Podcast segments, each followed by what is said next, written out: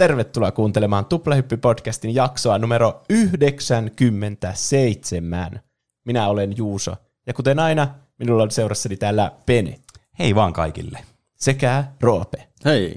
Tuplahyppy on meidän viikoittainen podcast, jossa me puhutaan peleistä, elokuvista, musiikista, TV-sarjoista sekä popkulttuurin ilmiöistä, kaikista siisteistä juttuista 90-luvulta ihan nykypäivään saakka.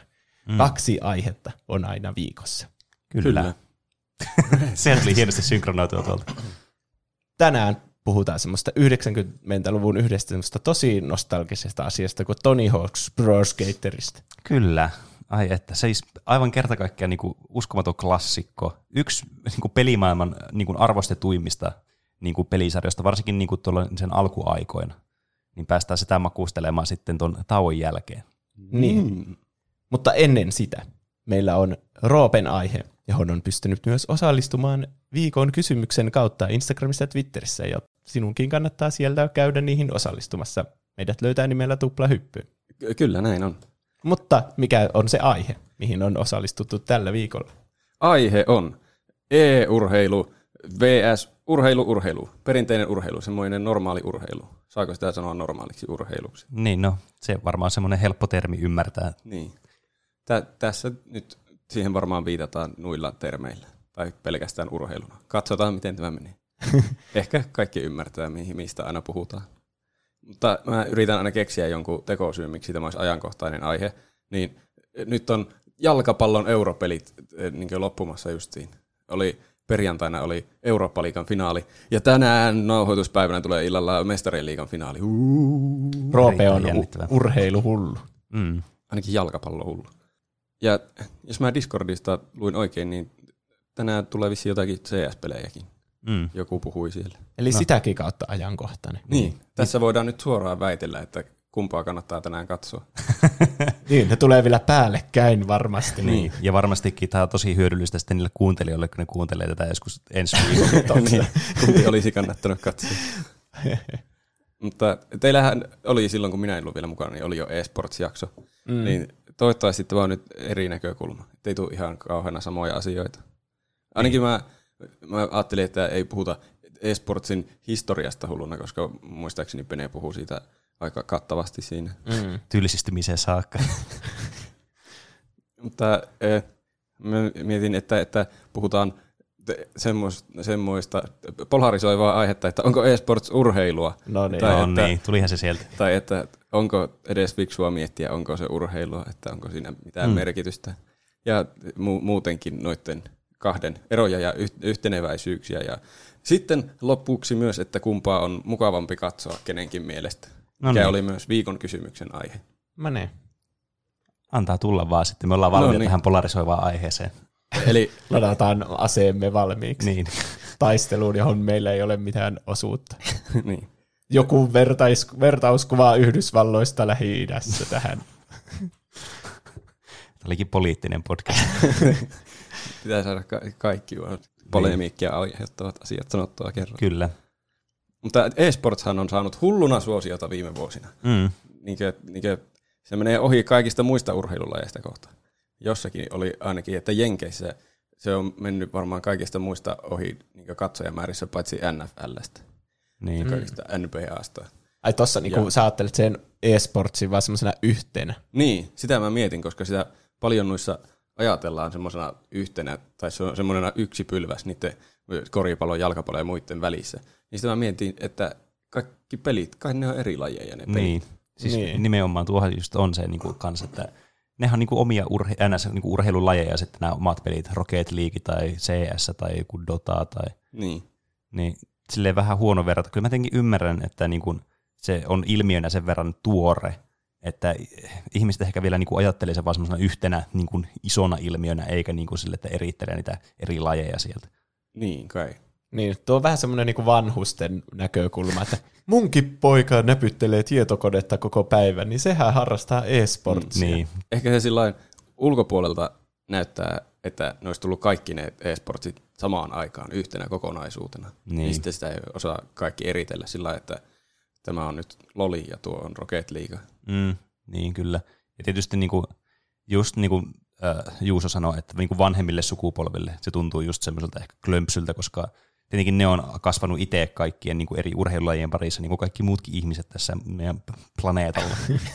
että tota, ne, ne on helppo eritellä semmoiseksi eri joukoiksi, kun ne on niin kuin paljon helpommin lähestyttäviä sitten heille. Tai mm. semmoinen ainakin tämä mun näkemys tästä. Niin. Että varmaan meillä olisi joskus, että me oltaisiin että no niin, että nyt on tässä katsojaluvut CS ja Dotassa ja Overwatchissa ja muissa peleissä, ja sitten tulee joku uusi, joku VR Sports, ja sitten se on vaan semmoinen yksi pylväs siellä. Mm. Mm. Mutta ei voi tietää, koska ei voi koskaan tietää, mitä tapahtuu tulevaisuudessa. Kyllä.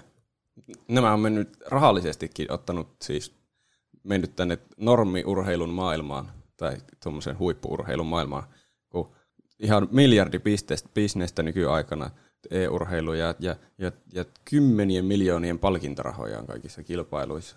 Ainakin, jos mä ymmärsin oikein, niin Dotassa ja Fortniteissa oli 2019 ollut yli 30 miljoonan palkintoja turnauksesta, mm. voitosta. Jep. Ne price poolit on sitten tietenkin vielä isommat, koska kai niitä jaetaan niin muillekin kuin sille voittajalle. Niin, kyllä.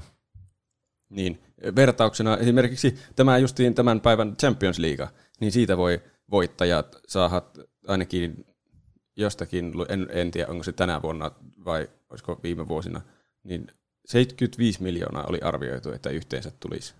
Niin kuin joukkueelle vai pelaajille? Sille seuralle. Niin, niin joo, joo. Että, ja, siinä on jotenkin, että kun niin joka pelistä saa jonkun verran, ja sitten kun pääsee seuraavaan vaiheeseen, niin saa taas jotakin rahaa. Niin. Ja jos voittaisi jokaisen pelin, niin voisi saada yli 80 miljoonaa. Hmm. Mutta sitten siinä oli tosi pieni ero esimerkiksi siihen niin kahden niiden finaalijoukkojen välillä, että voittaja sai joku 80 miljoonaa ja se, se, seuraava, se toiseksi tullut sai jonkun muutaman miljoonaa vaan vähemmän. Aivan. Hmm. Että siellä se on varmaan tosi iso sitten se price pool niin kokonaisuudessaan. Niin, niin varmasti onkin. Mutta siinä on varmaan huomioitava myös, että ne menee sille seuralle, ainakin iso osa siitä rahasta, että siellä on varmaan paljon enemmän ihmisiä, joille se jaetaan lopulta. Niin. Se menee puolet jollekin managerille, joka on kerännyt sen joukkueen kasaan tai jotain. Niin. Mutta tietenkin siinä on myös se, että no, vähän semmoinen niin kuin, e-sportsi ehkä semmoinen huono ilmiö kans, koska se on uusi, niin tämä niin kuin systeemi, millä nämä pelaajat on näissä joukkueissa ja muuta, niin tämä on vähän tämmöinen niin kuin, nämä on ainakin ollut tämmöistä aika hyväksi käyttävää jopa, että nämä on, nämä on tosi huonosti sitten niin kuin tavallaan normipalkassa. Tai kun näiden mm. huippu-urheilijoiden palkkahan ihan siis astronomaalinen, niin, niin ei niitä nyt palkintorahat varmastikaan hirveästi kiinnosta. Mm. Et se on lähinnä just se, että miten se menestyy se joukkue, että ne saa pysyä siellä ja sitten saa omaa, niin kuin, se oma status, että miten hyvä sä oot. Niin, kyllä. Et tämä niinku just vaikka CSS esimerkiksi, joka muuten kärsii siitä, että nämä price poolit on CSS ihan niinku ihan abysmaalisia, varsinkin verrattuna Dotaan, joka on siis myös Valven peli, mikä on mun mielestä ihan käsittämätöntä. Niin ne on ihan surkeita ne price poolit näille. Ja niin kuin, nämä joukkueet on monesti myös semmoisia, että niistä on paljon kaikkea niin kuin nettiskandaaleja, just, että kuinka niin huonosti niin kuin, nämä joukkueet kohtelee niiden pelaajia, ja niin kuin, että näillä niin kuin ainoastaan näillä isoilla top-joukkueilla saattaa olla, että niillä on hyviä asioita, ne saa hyvin rahaa ja muuta, kun ne mm. pärjää niin kuin oikeasti, mutta jos on vähänkin niin kuin, alempana sillä tiedessä, niin saattaa tulla ongelmia kyllä tosi paljon vastaan. Niin sitä tässä on puhuttu mun mielestä, että e-urheilussa on oikeastaan se, vaan se absoluuttinen huipputaso ja sitten niin harrastelutaso. Et siinä ei ole välissä niin mitään semmoisia tavallaan semmoisia rakenteita, joista voisi päästä huipputasolle niin. semmoisella ammattimaisella valmennuksella tai muuten. Mm. Niin kuin vaikka jotain kaupunkien joukkueita, jotka kilpailee Suomen sisällä tai jotain semmoista. Mm. Niin. Onko nykyään tullut sitten muuten jotakin Mä oon varmasti nähnyt Seemorella jotakin, missä on paljon suomalaisia joukkoja, jotain CS-pelejä. Mm. No siis kyllähän noita järjestetään tietysti, mutta just se, että kun on niin pikku tavallaan niin piirijuttuja, semmoisia niin pienellä skaalalla, että tässä ehkä käy vähän semmoinen, niin kuin, semmoinen ilmiö, mistä niin kuin urheilu ehkä suoranaisesti niin kuin, ää, silleen kärsi, toisin kuin e-urheilu, niin se, että e-urheilussa kaikki pelaajat on periaatteessa niin kuin siinä samassa liigassa vähän niin kuin, koska kaikki on kuitenkin, vaikka teitä olisi näitä niin kuin eri mantereiden välisiä tai maiden välisiä juttuja, niin kuin jossain, vaikka CS esimerkiksi on niin kuin just nämä North American ja sitten Euroopan ja näitä mm. eri regioneja sitten, mitkä niin kuin taistelee niiden omista jutuista ja pääsee vaikka majoreihin tai muuta, niin tavallaan kun kaikki nämä pelaajat voi pelata ristiin koko ajan tavallaan niin kuin non-stoppina sille, että nämä niin kuin on periaatteessa niin, kuin niin helposti tässä niin kuin netin kautta yhteydessä toisiinsa ja pystyy pelaamaan näissä turnauksissa missä puolella maailmaa tahansa, niin sitten just, että täytyy olla ihan niin kuin sillä top niin kuin 0,0001 prosenttia, että sä niin kuin oot mitenkään näkyvä tässä isossa skaalassa, ja sitten kun tämä on vielä niin suosittua tämä peli itsessä, tai pelaaminen niin kuin itsessään, Mm. niin just se, että tavallaan tämä helposti tallaa sitten kaikki tämmöiset pienemmät, niin kuin, just vaikka joitakin, jos olisi vaikka Suomessa vaikka tämmöisiä kaupungeilla olisi jotain joukkueita tai tämmöisiä jossain urheilussa, niin tämmöistä on tosi vaikea järjestää fiksusti, että siinä olisi mitään niin kuin merittiä sitten niin kuin isommalla skaalalla. Niin. Sen, tuota, onkohan se tuommoiselle harrastelijalle, varsinkin jollekin nuorelle harrastelijalle, niin sehän näyttää varmaan pintapuolisesti siltä, että tässä voi päästä paljon helpommin huipulle kuin jossain normiurheilussa, Niin. koska jos pelaa jotakin rankedia ja pääsit siellä jonnekin huipulle, niin ei tarvi olla, niin kuin jalkapallossa pitää jonkun scoutin tulla katsomaan pelejä, että ei Niin, tuo kyllä. hyvin. Niin tässä voisi vaan päästä sillä että pelaisi hyvin ja sitten tulokset mm. näyttäisi sen, mutta kai se on aivan siis minimaalinen mahdollisuus, että pääsisi Niin. vaan tuonne ihan huipulle, koska se on aivan hirveän pieni osa varmaan pelaajista. Mm. Sen takia ne kaikki palkintorahat on tosi isoja niille parhaista parhaimmille. Sillä vähän niin kuin houkutellaan kaikki niin kuin semmoiset nuoret vaikka, että ei vitsi, että mäkin voin olla Mm. tuolla. Mä tarvin vaan muutama tosi hyvän pelin, niin mä pääsen listoille. Ja Niin. sitten sen takia pitää ostaa gaming chair, sitten semmoinen RGB-näppäimistö ja hirveänä näyttöjä ja joku semmoinen pelihiiri, joka näyttää ihan Decepticonilta. No. Mm. Niin, niin, koska ajattelee, että kuka tahansa voi niin kuin periaatteessa mukaan olla se hyvä.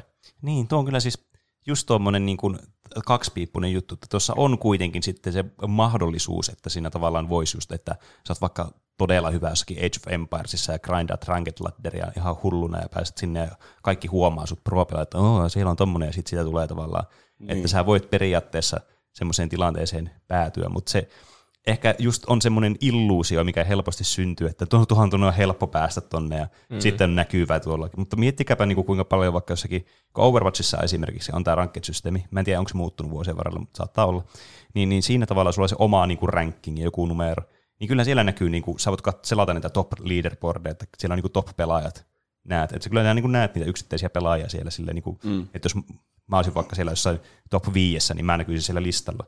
Mutta miettikää, kuinka paljon pelaajia näissäkin peleissä on. Että niin kuin, mi- miten sä niin kuin, tavallaan valitset siitä se, että no niin, tuolla on tuo top 5 pelaaja, no otetaan se tuolta. Mitä pelaajia on miljoonia. Niin. E- Ja s- sitten kuitenkin tässä varmaan päästään vielä jossakin vaiheessa siihen, että niin kuin, minkälaisia nämä on nämä itse e-sport-tapahtumat, tämmöiset lanit ja sitten näitä online-turnauksia ja muuta. Niin ne on ihan eri asioita kuitenkin sitten niin kuin pelillisesti ja tavallaan sen joukkueen ää, niin kuin menestymisen kannalta. Vaikka se voi tuntua ehkä semmoiselta, että no mitä eroa niillä on. Istutaan kuitenkin tietokoneen ääressä ja sille. Mm. Niin. Mutta näihin tämmöisiin urheiluihin liittyy aina se paine, että tämän pelin pitää mennä täydellisesti, tämä on tärkeä. Mutta sitten, niin kuin jos pelaa jotain lolia, niin siellähän koko ajan on semmoinen juokseva joku sun ränkki vähän Mm. niin kuin. Niin. On sielläkin varmasti niin tuolla ihan kilpatasolla ihan samat tuntemukset siellä jossain ratkaisupeleissä, että tämän on nyt pakko onnistua. Niin, Niin. no varmasti. Mm. Ja sitten kuitenkin tavallaan, niin kuin, no, no monet tämmöiset pelithän on näitä tiimipelejä justiinsa, niin vaikka tällä oli esimerkiksi, niin tavallaan siinäkin, että kun se, sä pelaat sitä normaalisti yksin aina, niin vaikka se tosi hyvää tavallaan siinä solo-kyyssä tai siellä jossain top 200, niin sehän nyt ei tietenkään suoraan niin kuin siirry siihen, että sä olisit jossain joukkueessa, joka harjoittelee niin kuin tiiminä nimenomaan just. Niin sekin Niin. on tavallaan, siinä on niin paljon niin kuin muuttujia mukana, mitä on hirveän vaikea niin kuin arvioida tolleen, äh, niin kuin, tälleen ulkopuolisesti. Mm. Mä en tiedä, paljonkohan niin tuommoisista ranked niistä tilastoista vaan draftataan jotakin noita, niitä korkeimmalla majailevia nimiä, että Niin. tuuppa kokeilemaan tänne meidän ammattilaisjoukkueeseen, että mm. onko se edes niin tavallaan viable, en keksinyt suomalaista sanaa, keino päästä Niin. huipulle, että pelaisi vaan tosi hyvin niin kauan, että on ykkösenä siellä ja sitten joku Niin. soittaa sulle. No siis, mulla tulee tuosta esimerkistä niin CS vaikka mieleen, missä niin monesti pelataan näitä, niin kuin, että näillä peleillä on itsellään niin kuin vielä tämmöisiä third party tavallaan niin kuin, jotain sivustoja tai muita tämmöisiä organisaatioita, jotka järjestää tämmöisiä vähän niin kuin, että sulla olisi semmoista niin kuin, jotakin struktuuria nimenomaan tässä e-sports-puolella. Et esimerkiksi vaikka CS, niin Faceit on yksi semmoinen, joka siis tämmöinen sivusto tai palveluorganisaatio, joka niinku järjestää tämmöisiä, niinku, että sä voit mennä pelaamaan sinne tavallaan niinku muiden ihmisten kanssa, ihan niin kuin normaalisti pelaisit rankedia, siellä on oma rankki siellä Faceitissä sitten. Ja sitten siellä on näitä pro-liigoja ja muita, jotka on just semmoisia, että tavallaan ne parhaat sieltä Faceitistä, jotka on sitä Faceit-leveliä siellä, niin tavallaan pystyy osallistumaan niihin pro-liigoihin, missä on siis oikeita pro-pelaajia myös mukana, ja siellä voi olla kaikkia palkintoja ja muuta tämmöistä, mutta ne pelaa silti yksin. Niin se on yksi semmoinen tavallaan just tommoinen tapa, mistä voi vaan niinku bongata jonkun yksittäisen pelaajan. Mm. Mutta tietenkin on sitten, että niinku e-sports-järjestöt tietenkin yrittää vaan grindaa omaa niinku statusta iso korkeammalle ja korkeammalle, että pääsee itse näihin tavallaan johonkin kutsuturnauksiin ja sitten nousee jossain HLTV-rankingissa korkeammalle ja korkeammalle ja lopulta pääsee sitten jonnekin isoon turnaukseen. Mm. Niin tietenkin se on ehkä sitten semmoinen niin kuin, perinteisempi sitten semmoinen niin näkemys ehkä näille joukkueille, niin kuin, että joku joukkue pärjää vai niin kuin joukkueena sitten paremmin ja paremmin vuosi vuodelta ja pääsee sitten isoimpiin turnauksiin. Niin. Nythän on perustettu varmaan, siis monet urheiluseuratkin on perustanut e-sports-joukkueita nyt Mm. viime aikoina, että tuossahan on paljon rahaa ja näkyvyyttä saatavilla, niin, Niin, tuon kyllä. mukaan heti. Mistäköhän ne hankkii ne pelaajat? Niin. Mä veikkaan, että no sit kyllähän niillä saattaa olla jotakin semmoisia, niin kuin, että voi mennä niin kuin koe, täm- tämmöisiin koekuvauksiin, miksi tämmöisen koepeleihin. Karsinnat. Niin, Idols-karsinnat. Niin, vähän niin kuin. Että mä veikkaan, että niillä on joko tommosia tai sitten ne just skouttaa jotain, vaikka nyt siinä CS-tapauksessa tai Faceit pro liiga pelaa jotain suomalaisia yrittää etsiä sieltä bongata jotakin uusia tulokkaita. Niin. Mutta just tommonen, että se tuntuu hirveän helpolta silleen, että no eihän se tarvitse pelata vaan hyvin. Mm. Mutta ei se ole ehkä, ei ole ehkä niin, ihan niin simppeli homma. Ei kai. Tämä pandemia on varmaan, tai siis onkin vaikuttanut tuohon suosioon, koska urheilu pysähtyi ihan kokonaan. Mm. Niillä ainakin osaksi on varmasti sama yleisö. Niin e-urheilun suosio on kasvanut, koska mulla on tilastoja.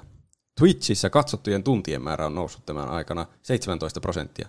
Ja striimattujen pelituntien määrä on noussut 21 prosenttia. Hmm. Ihmeellistä. Se on- Prosentteja. Se on itse asiassa tosi iso määrä ottaen huomioon, kuinka niinku suosittu Twitchikin on palveluna ja kuinka paljon sillä katsotaan noita. Mm. Niinpä. Se, se ei ole mikään niinku pikkusumma, miten on noussut.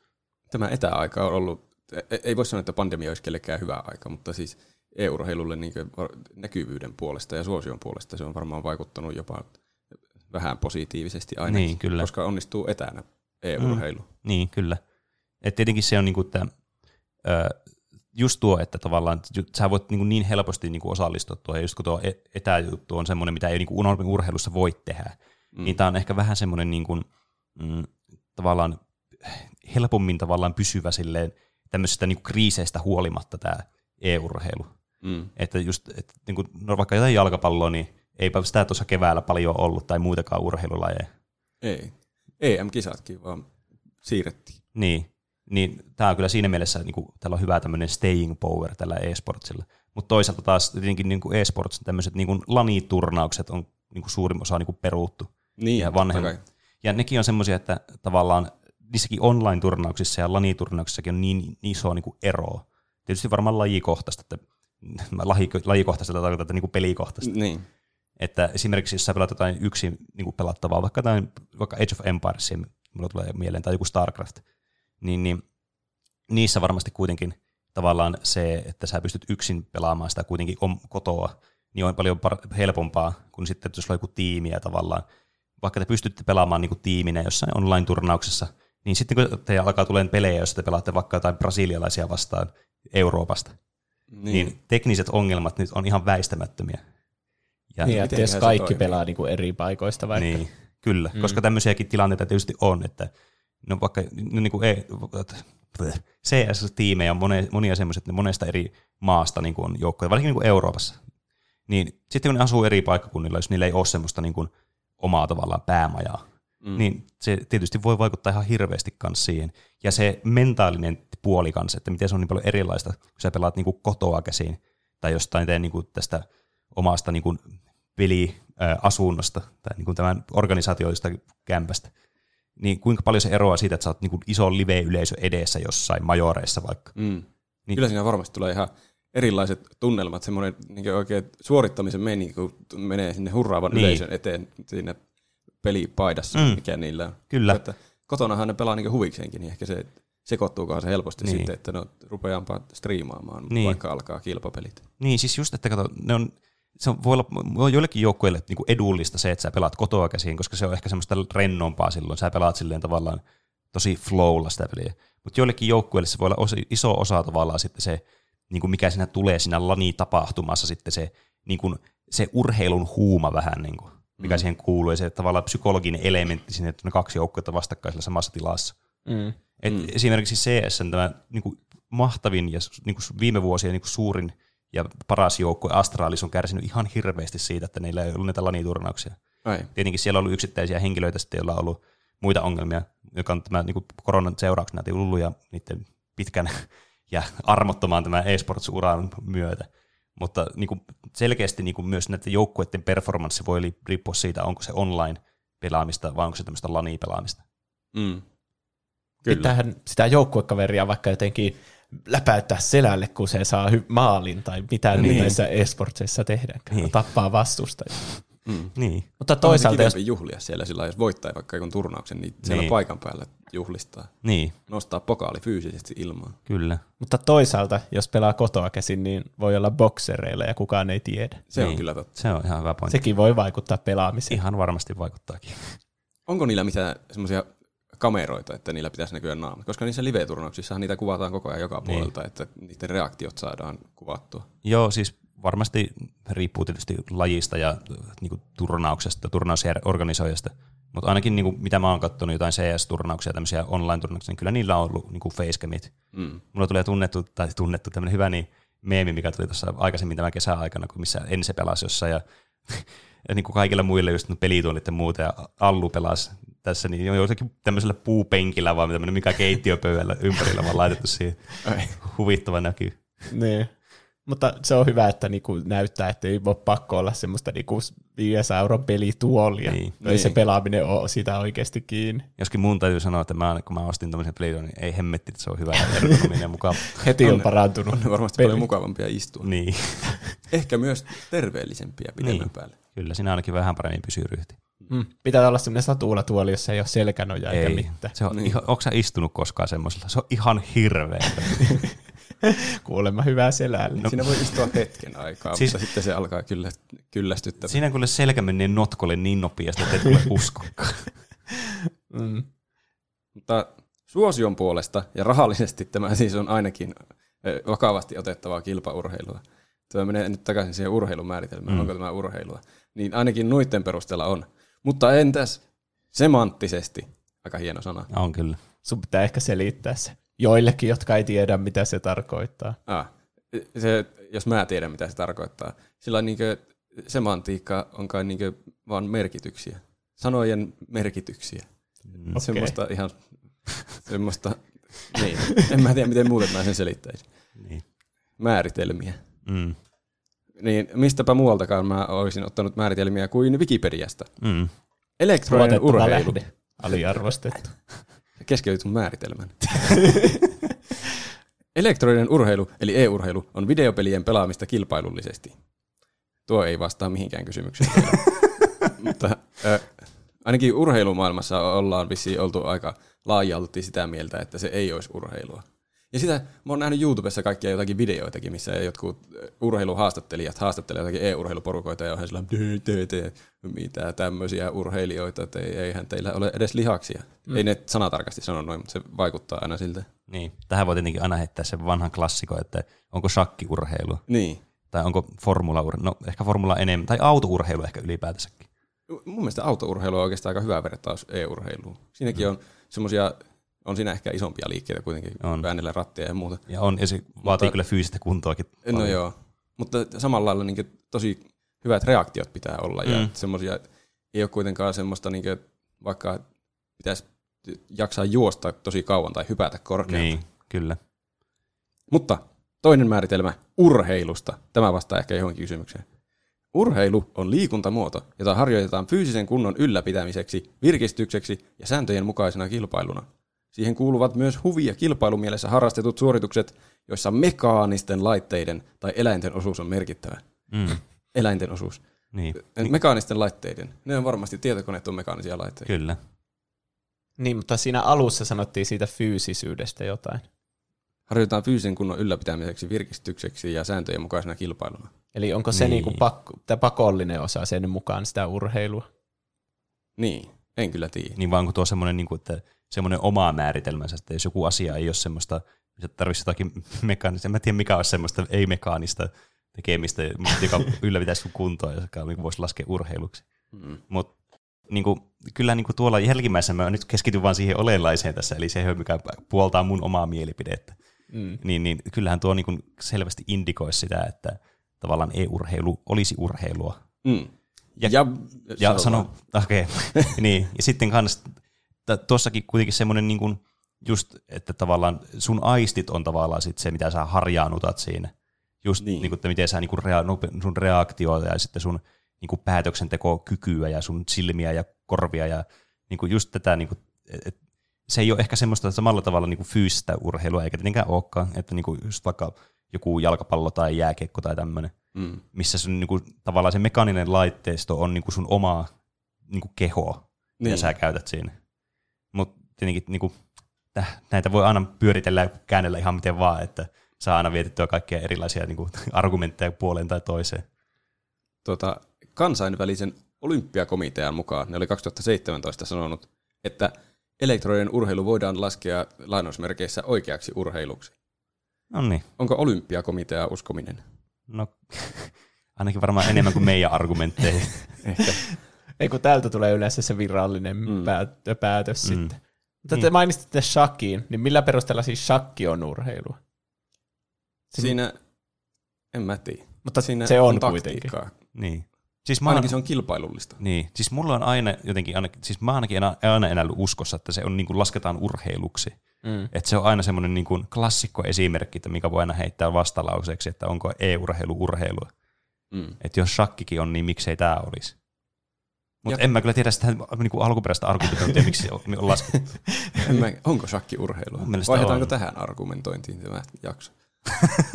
Jep. Niin. Shakki. Ja shakki, sehän on niinku lautapeli. Että, että sittenhän mikä tahansa lautapeli on myös urheilua. Niin, Mm. missä se raja menee? Niin. Onko kimple-urheilua? Mutta onko ne yhtä kilpailullisia?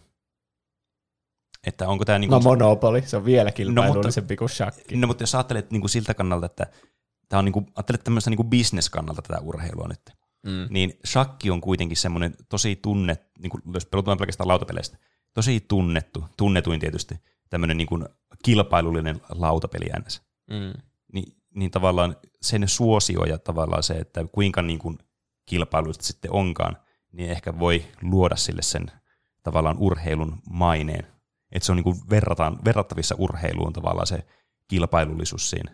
Mm. Jos tuli muuten mieleen, että shakki on tosi niin kuin kovasti ollut nousussa viime aikoina, varsinkin niin kuin just tämmöinen elektroninen shakki, että sä pelaat netissä turnauksia toisia vastaan ja muuta. E-urheilu, shakki. Niin, kyllä. Striimissäkin on, siis Twitchissä on paljon striimejä myös niin kuin just shakin pelaajista. Ai Jotka on muuten tosi niin kuin kiinnostavia ja kiehtovia. Voin suositella katsomaan. Onpa jännä. Mm. Ne varmaan selittää siinä kaikki niiden siirrot jotenkin Joo. sanaa tarkasti. Jep, tai ja sit- ajatus tarkasti. Sitten coachaa jotakin uusia pelaajia ja tämmöistä, niin Ah. tosi jännittävää. Mutta samalla tavalla sitäkin voi ajatella, että shakki kuuluu tämmöiseen e-urheilun piiriin sitten jollakin tasolla niin kuin tälleen Mm. tosi abstraktisti. Niin kai se kuuluu. Sehän on niinku peli, jossa on pelkästään siinä tietokoneella. Jos Niin, siinä ei ole sitä niin. lauta. Niin. Eihän se enää erotu mitenkään videopeleistä sitten. Onko niin, mutta onko shak, voiko laskea tämmöistä shakkiturnausta, fyysistä shakkiturnausta laneiksi? onko nämä laniturnauksia? Onko nämä, pelataanko nämä tietokoneella vai fyysisillä laudoilla? No Ni- ehkä ne niinku- pelataan sitten fyysisillä laudoilla. Onko ne laudat mekaanisia laitteita? Niin. Mutta sitten toisaalta joka ikinen lautapeli, on, jos laskettu määritelmä. Onko ne eläimiä? No sitä ne ei taida olla. Paitsi ne Siellä on latsut. No totta, ne kyllä. Mutta elääkö ne? Ei ne taida elää. Mm. Ne on tehty puusta. Mm. Puu. no niin. Menipä tangentille taas. Saa mennä syömiseksi. Mutta palatakseni olympialaisiin, niin e-sportsia on harkittu vissiin olympialajiksi. Se, Ai yhdeksi lajiksi siis. Niin, sitäkään mä en tiedä, että miten se voi olla, että e-sports olympialaisiin lajina.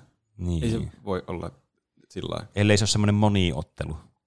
Niin kai se olisiko monta lajia. monta peliä. Niin. Niin, sä pelaat ekan lolia, sitten sä uit jonkun ränniin yli ja sitten pelaat vähän CS ja sitten ajat pyörälle jonnekin, jonnekin Street Fighter-turnaukseen. Niin. Siinä muuten olisi kiinnostava konsepti, että tehdään tämmöinen joukkue, joka niinku, tarkoitus olisi menestyä niinku mahdollisimman monessa eri pelissä. Se olisi kyllä hyvä. E-urheilu ja normiurheilun sekoitusturnaus. Niin, Se saa pisteitä, niin kuin, tai tuommoinen viesti justiin. niin. Oispa hieno. Vähänkö jännittävää? Pitäisi olla hyvä niin kuin, jossain juoksemisessa ja Dotassa. Niin. Vitsi, tuo olisi muuten kiinnostavaa. Oletteko te nähnyt sitä, kun joku pelaa Dark Soulsia sillä Ring Fit Adventurella? Joo, on nähnyt. Niin. Joku semmonen olisi mun mielestä tosi hauska. Mm, niin, jep. Tuommoinen pitää niinku pelata jotain peliä tämmöisellä ei-konventionaalisella metodilla.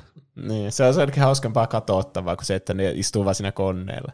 Niin. Mulla tuli mieleen tuosta, mä joskus näin jostakin semmoista ihmekolfia, missä oli ajallakin merkitystä. Että ne aina juoksi sille pallolle täysiä ja sitten löi äkkiä eteenpäin. Ja sitten, Mitä? Siinä sai jotakin, siinä sai pisteitä niistä, että kuin vähällä lyönnillä pääsi sinne reikään ja sitten, että kuin vähän aikaa siinä kesti Wow. siinä koko suorituksessa. Tuo on, Se, siis, se, olisi mun mielestä paljon kiinnostavampaa katsottavaa kuin normikoulu. niin, siis mun täytyy olla ihan samaa mieltä. Miksi mä en ole kuullut tuommoista? Tietenkin nyt, nyt kun sanoit, että tuo kuuluttaa ihan tuommoista, totta kai tuo olemassa. Miksi tätä ei olisi olemassa? Mutta mm. vähänkö magee? Mä muistelin, että niillä oli vaan, kun yleensähän niillä on ne hirveät päkit, jota Mm. joku toinen kantaa siinä vieressä. Niin niillä oli mun mielestä vaan joku ihan muutama mailla ja ne ravas niiden kanssa Niin, ympäristä. aivan. Rauta seiska putteri ja joku driveri. Niin. Miettikää semmoinen iso niinku juoksurata, ja sitten siellä olisi screeni, ja sitten ne kaikki kilpailijat juoksis joku pleikkaohjaajan kädessä, ja ne yrittäisi samalla pelata siinä niinku screenillä tai Street Fighteria, ja sitten siinä lasketaan myös sitä, kuinka no- paljon juoksee siinä ottelun aikana. Ja sitten kaikki koko ajan pelaa ja katsoo sinne wow. ruutuun, mutta samalla juoksee. Musta tuntuu, että me ollaan niinku suuren äärellä tässä. me Niin ollaan. Ehkä meidän ei kannata julkaista tätä jaksoa ennen kuin me kehitetään joku noista Niin, lajeista. kyllä. Niin, ja joku vietävä patentoida. idea. Niin. Totta. Mutta sitä, palatakseni tuohon, niin, se, se olympiakomitean puheenjohtaja oli sanonut 2018, että EU-urheilua ei voida ottaa olympialiikkeeseen sen väkivaltaisuuden vuoksi. Niin, aivan. No, mutta hetkinen. Siinäkin tulee taas, että niitä peliähän on monia, monia. Niin on. Ei kaikki voi olla väkivaltaisia. Ja eikö siellä ole kamppailulajeja muutenkin? Niin. Missä se raja menee? Se on tietenkin ajatellut vaan jotakin kodia, ja että siinä niin. ammutaan ihmisiä ja sitten ne kuolee. Niin. Mm. Tuo on just tommonen kunnon boomeri juttu. Oi, helvetti, helvetti. Kaikki pilataan tuolla, kun ei, ei ymmärretä mistään mitään. Mm. Ainakaan CS ei ole kovin väkivaltaista, vaikka Niin. niin. nyt siinäkin ammutaan. Siis Tai- jep. Tai sitten niinku varsinkin joku Fortnite, niin siinäkin ammutaan, mutta se on nyt ihan semmoista niinku, semmoista, se on niinku joku lastenohjelma, semmoinen Saturday morning cartoon Niin, se, se, se, on kyllä totta. Se on, niinku, se on pel, tämmöinen niinku shooteri, joka on niinku keiteröity just niinku nuorille. Mm. Niin, siinä ei niinku yhtään väkivaltaa, vaikka siinä onkin am, ampumista. Niin, missä se raja menee, että se ampuminen muuttuu väkivallattomaksi? En- Vallattomaksi muuttuu. Valla- Hauska sana. Vallatonta ammuskelua. Äh, joku Rocket League ei varmasti olisi väkivaltaista. Niin, ei ole. Siinä autot vaan, jos ei sitten kuvittele niitä hirveitä kolareita, kun ne lentelee katoilleen ne autot siellä. Niin. Mä muuten tuli tuosta Rocket Leagueista mieleen. Mä oon aina niin kuvitellut ja nähnyt potentiaalia, että miettikää, kun katsoo sitten Rocket League-peliä VR, sille, että totta niin kuin siellä audienssissa katsomassa sitä. niin se olisi Mä luulen, että me ollaan siistiä. pohdittu tätä joskus, Ollaanko koska joskus? mäkin olen miettinyt tuota. Tuo olisi ihan sikasiistiä. Me ollaan ehkä Niin. puhuttu epäpodcastissa tästä asiasta. Niin, voi Niin. olla. Mä en tiedä, onko sitä käytännössä niinku toteutettu, ainakaan Rocket League. Niin. Saattaa jossakin toisessa pelissä olla tommonen. Se olisi mun mielestä tosi siistiä. Mm. Ja se olisi, mun mielestä Rocket League on muutenkin tosi hyvä esimerkki tämmöistä pelistä, joka on niin kuin tosi niin kuin semmoinen perinteistä urheilua lähentelevä, jos ei aleta miettiä niin kuin just näitä FIFOja ja muita, jotka on siis käyt, niin kuin urheilupelejä nimenomaan. Niin. Niin tämä on niin kuin semmoinen täydellinen fuusio tämmöistä elektronista niin kuin, niin kuin tietokonepeliä plus sitten niin kuin urheilua. Että kuinka niin kuin paljon tässä on samanlaisuuksia sitten mukaan. Mm. Molemmat on, Tässä Rocket League on ihan kiinnostava kyllä katsoa, vaikka se onkin tosi vaikea pelata. Niin. Niin, Kun prot käyttää sitä turboa sille, että ne lentää siellä taivaalla koko ajan. niin, Niin sitten se olisi tosi kiva istua vähän niin kuin siellä katsomassa ja sieltä kuvakulmasta mm. nähdä sitä. niin. Ja se voisi olla just aika semmoiselle boomerillekin helpommin lähestyttävä, koska siinä on niin tosi selvät säännöt. Siinä on ne Niin. maalit ja pallo menee maaliin. Niin, kyllä. Siis niin yksinkertainen kuin voi vaan olla. Sitten niin. ne ajelee ne autot siellä ja ehkä välillä lentelee. Niin. Mutta mun mielestä olisi ihan hauskaa, jos olympialaisissa olisi Mm. e-urheiluakin. Niin, Tai en tiedä, miten se sitten, jo, joku varmaan väkivallaton peli se pitäisi sitten olla, jos ei kerran väkivaltaa saa olla yhtään. tai sitten päästä yli vaan siitä, että ei nyt ole niin väkivaltaisia ne pelit, kuin mitä Niin. niille antaa krediittiä. Ja niin kuin, just, että miksi sinne ei voisi tulla e-urheilua. Sinne tulihan sinne joskus, en muista milloin tämä tapahtunut, mutta ehkä niin kuin extreme-urheilua, niin kuin vaikka äh, skeittaamista tai lumilautailu, tämmöisiä niin kuin lajeja, mitä ei aikaisemmin ollut, niin kyllähän nekin olisi Niin. sinne joskus lisätty. Ja siellä on myös jotakin jousiammuntaa ja ammuntaa, mitkä on, Niin. niin. niistäkin voi väitellä, että onko ne urheilua. Ne Niin. niin. on vaan semmoista niinkö, ö, pientä tarkkuusmotoriikkaa, mi- mikä se sanoo, samanlaista kuin e-urheilussa. Niin. Niin. Pitää pieniä liikkeitä hallita Mm. mm. tosi hyvin. Niin, kyllä. Mun lempi-olympialaji on skeleton. Skeleton. Onkohan se sen niminen? Mun mielestä se on semmoinen ihme kelkkailu, että ne juoksee ja ottaa ihan täydet vauhit ja sitten menee pää, pää eellä kelkalla. Semmoista ihan kuolemaa sporttia. Aa, niin Se- joo. Se näyttää, että niitä ei edes tarvitse tehdä siinä mitään, että pitää vaan kiinni henkensä. Jestas. Mulla tulee mieleen tuosta se, se elokuva, missä on tämä, niin, siis mikä tämä on, tämmöinen mäkilasku, Mi- millä lasketaan mäkiä, näillä pulkilla vai mitä ne on ne, se, sitten te, missä mennään sitä kourussa, mennään sillä, mm, siis semmoinen joku joukkuella, niin, semmoinen kelkkalasku. Ne tulee mieleen se elokuva, missä ne jamaikilainen joukkue tekee se, menee olympialaisiin johonkin tämmöisen kelkkalaskuun, johonkin talviolympialaisiin. Äh. Huvittava elokuva. En muista, mikä sen nimi valitettavasti on. Mutta mulla tuli muuten mieleen tuosta nyt, hyvä kun puhuit tuosta kelkkailusta ja vaarallisuudesta. Täytyy, täytyykö urhe, teillä mielestä niin kuin, urheilu niin kuin määritelmään lisätä se, että se on vaarallista fyysisesti sulle? Koska En jos sä alat miettimään urheilulajia, niin kaikki urheilulajit on jollakin määrin niin kuin vaarallisia sulle. niin jo. Sillä, että sä voit loukkaantua niissä. Tietysti niin kuin, argumenttihan voi myös olla tässä, että jos me nyt päätytään siihen, että kyllä, että jos voi loukkaantua, niin se on niin kuin urheilua. Niin kyllähän tietysti sä voit saada niin vammoja niin kuin e-sportsissakin, jos sä vaikka, sulla on vaikka huono, teikö joku rannekanava oireyhtymä voi tulla niin. Tai jotain tämmöisiä. Vissiin ranne- ja selkävaivoja siellä on aika paljon niin. ihmisille. Niin tarviiko urheilu olla vaarallista? Tuo olisi hauska, että se tyyppi sieltä olympiakomiteasta, joka sanoi, että videopelit on liian vaarallisia, Niin. niin. ei väkivaltaisia, niin. niin sitten se tekee uuden määritelmän, että nyt lasketaan urheiluksi vaan semmoiset, missä on niinku vaarassa fyysisesti. Täällä on oikeasti vaarallista, ei mitään tuommoista simulaatiohömppää. Niin. jep. Mutta aika outo niinku määritellä. Kai ne yritetään tehdä turvallisiksi ne lajit. niin. niin. Mutta siis mieti, mieti kuinka vaarallisia suuri osa niin kuin lajeista oikeasti on, että kuinka paha niin kuin damagea niissä voi tulla. Mulla tulee tietysti aina autourheilu ekana Niin mieleen. mullakin tulee. Siinä Niin. varmaan on semmoinen isoin riski tavallaan. Jos Niin. tekee jonkun virheen, niin siinä voi käydä sitten tosi huonosti. Joku MotoGP, niin helvetti, miten ne uskaltaisi ajaa oikeasti siellä. En tiedä. Mutta jos mut laittaisi vaikka johonkin jääkiekon maailmanmestaruusotteluun, niin mä varmaan kuolisin siellä.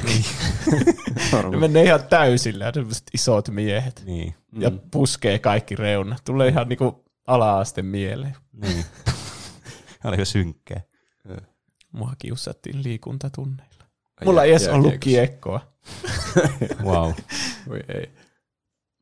Ö, Jos puhutaan e-urheilusta taas vähän, niin se mun mielestä, tai mun mielestä, äkkiseltä ajateltuna vaikuttaa vähän semmoiselta hölmöltä puuhalta. Eikä vielä saa trikkeroitua. Koska se on vähän niin kuin painelee nappeja, niin sit se tuntuu, että kyllä mäkin olisin, voisin tehdä tuota, kun vähän opettelisin. Niin. Että siinä ei näe ehkä semmoista samanlaista harjoittelun tulosta kuin monissa normiurheiluissa. Mm. Vaikka se selvästi on siellä, koska siellähän pyörii samat naamat aina siellä huipulla. Niin. Että on siinä pakko olla taidolla merkitystä. Tuo on just semmoinen juttu, että, mikä erottaa mun mielestä niin tämmöisen traditionaalisen urheilun, niin kuin just katsomismielessä e-urheiluun.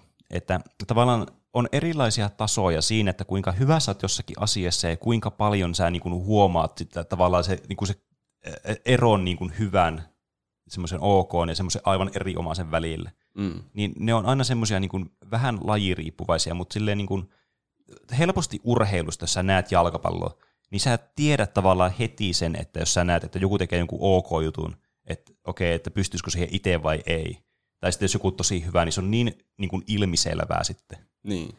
Mutta just niin kuin e-urheilussa on ehkä just se, että se, se näyttää niin helpolta, tiedätkö silleen, että sun pitää itse pelata sitä, että sä niin kuin alat ymmärtää sitä, että okei, että miten vaikutetaan niin kuin aluksi, Ja sitten kun sä oot pelannut sitä enemmän ja enemmän, niin sä alat huomaamaan, että kuinka paljon parempia ja parempia ne on ne oikeasti hyvät siinä, kun sä niin kuin näet nämä kaikki tämmöiset nuanssit, mitkä mm. ei ole niin itsestäänselviä. Ja joukkuelajit niin kuin urheilussa ja sitten esportsissa on myös niin kuin tosi tosi iso tekijä myös tässä, koska niissä se niin kuin taito ei ole pelkästään sitä niin kuin yksilön osaamista tai semmoista niin kuin fyysistä tai niin kuin tämmöistä että ne on niinku kuitenkin tosi mahtavia fyysisesti tai niinku osaa tehdä jotakin komboja vaikka jossain pelissä tai jotain muuta, mm. vaan siinä just se, että sä, miten sä luet ja ymmärrät sitä peliä, niin on myös semmoinen, mitä ei niinku helposti niinku näe ulospäin. Ja tosi mm. moni niinku e-sport-peli on just nimenomaan semmoista, että siinä on se ajatuspeli on tosi isossa osassa. Mm. Mm. Tuohon jopa vertaus jalkapalloa. Jalkapallossa on monia semmoisia pelaajia, jotka ei tee oikeastaan mitään ihmeellistä. Niin sitten joku semmoinen, joka ei katso jalkapalloa, niin ei varmaan huomaa sitä pelaajaa sillä kentällä, mutta sitten ne on oikeasti, niillä päät raksuttaa sata kertaa nopeammin kuin muilla, että niin. tajuaa koko ajan, mitä tapahtuu ja mitä kannattaa mm. tehdä. Niin, jep. Mutta e-sportsissa ei ehkä näe semmoisia samalla lailla niin jotain Usain Bolt menee hölkkäilemällä maailman ennätyksen, niin. että joku olisi niin jotenkin ihan ylivoimainen, tai tekee jonkun semmoisen uskomattoman yllätyssuorituksen. Niin. Vetää jalkapallossa neljästä kympistä kauhean mm. knuckleballin ylänurkkaan. Mutta siellä varmaan enemmänkin, että pitää sillain konsistentisti, sillain säännöllisesti tehdä vaan loistavasti kaikki asiat. Niin, kyllä. Ja tuokin on just semmoinen, että kauhean pelikohtainen tietysti. Mm. Rocket Leagueassa niin niin no siellä kyllä ehkä joo. Se on semmoista, että sä niinku, siellä niinku näkee oikeasti, että jotkut on ihan älyttömän hyviä siinä. Ja sitten tietenkin jotkut shooterit, vaikka missä kans näkee, että jotkut pelaajat on ihan ilmiömäisiä siinä. Tietenkin niin kuin se on siinä mielessä hyvä, niin kuin me ollaan monessa jaksossa puhuttu meidän podcastissakin siitä, tai mä oon puhunut siitä, että olette kuunnellut, mm. että niin kuin miten hyvä e-sport se on, kun se on niin helposti lähes, niin kuin ymmärrät sen saman tien, se klikkaa heti, että mitä siinä tapahtuu siinä pelissä. Niin. niin siinä kyllä niin kuin näkee sen yksilön niin kuin semmoiset mekaaniset taidot kanssa aika hyvin, vaikka se onkin tosi, tosi, niin kuin, mä sanoisin, että se on tosi pieni osa sitä sun osaamista CS, että se on enemmän just se tilanteen analysoiminen ja se itse niin sen pelin ymmärtäminen on se paljon tärkeämpi asia siinä pelissä. Mutta niin kuin, sitten tämmöiset pelit, niin kuin, missä sä pelaat yksin, että sä et pelaa niin kuin joukkueessa, vaan niin kuin yksilölajeja. Ja nämä on monesti niin kuin tappelupelejä tai sitten jotain, vaikka strategiapelejä. Mm. Niin näissä sitten se on tosi paljon isommassa roolissa se, että joku tyyppi on tosi hyvä siinä pelissä.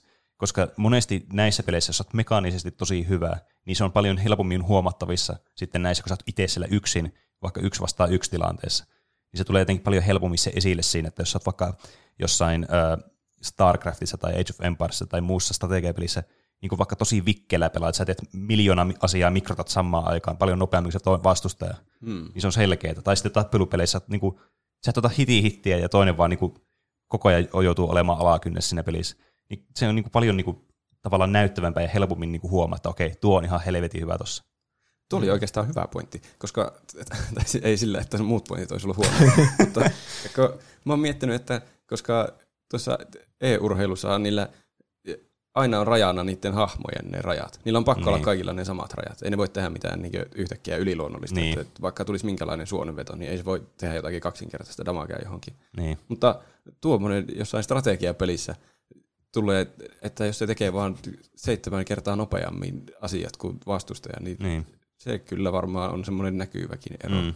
Ja se on yksi syy, miksi mä oon hirveästi nauttinut niin Age of Empiresin niin tämmöistä niin pro-pelaajien niin seuraamisesta YouTubessa ja Twitchissä – koska tietenkin sitä peliä itse pelaa vaan hulluna, itse asiassa pelaa vieläkin sitä peliä. Mutta se on niin jotenkin niin kuin uskomatonta, että miten ne saa näyttämään sen niin helpolta sen ja miten niin kuin hyviä ne on siinä.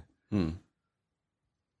Niin, ja no speedrunithan on niinku eri asia kuitenkin, että sitä ei sekoiteta yleensä näihin e-sportseihin, mutta niin. se, sehän on vähän niin kuin, että tekisi jonkun uuden sadan metrin juoksuennätyksen, kun tekee uuden ennätyksessäkin Mariossa. Niin, se on kans totta. Va- vaikka siinä on tietenkin se ero, että voi niinku laskea, mikä olisi ideaalinen Marion läpipääsyaika. Niin, ja niin. sitten se, joka saa sen ekana, niin on vähän niin kuin se paras. Niin. Ja juoksussa mm. voi aina tehdä uuden ja uuden ennätyksen niin. tietenkin.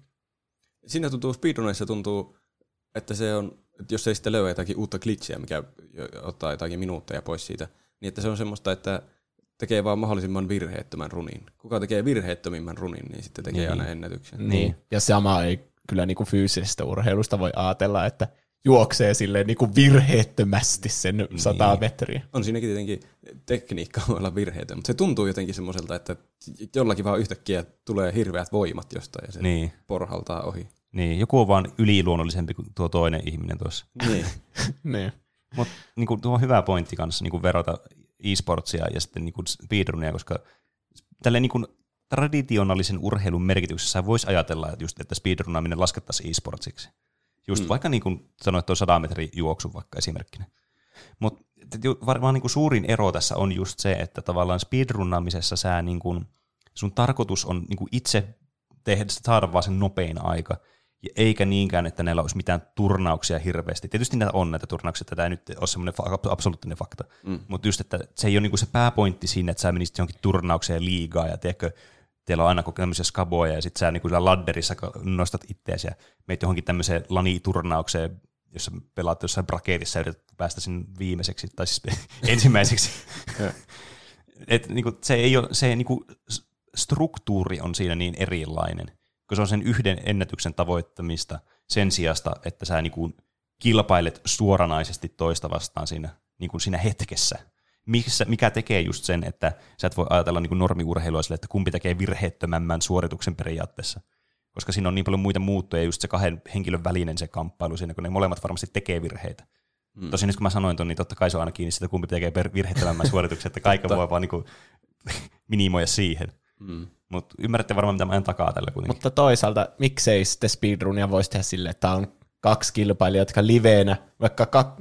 kuvitelkaa semmoinen iso screen, jossa on kaksi Super Mario Brosia, ja sitten ne on liveenä siellä ne kilpailijat. Ja niin kuin nyt kilpailkaa, kumpi niin. on Niin. parempi.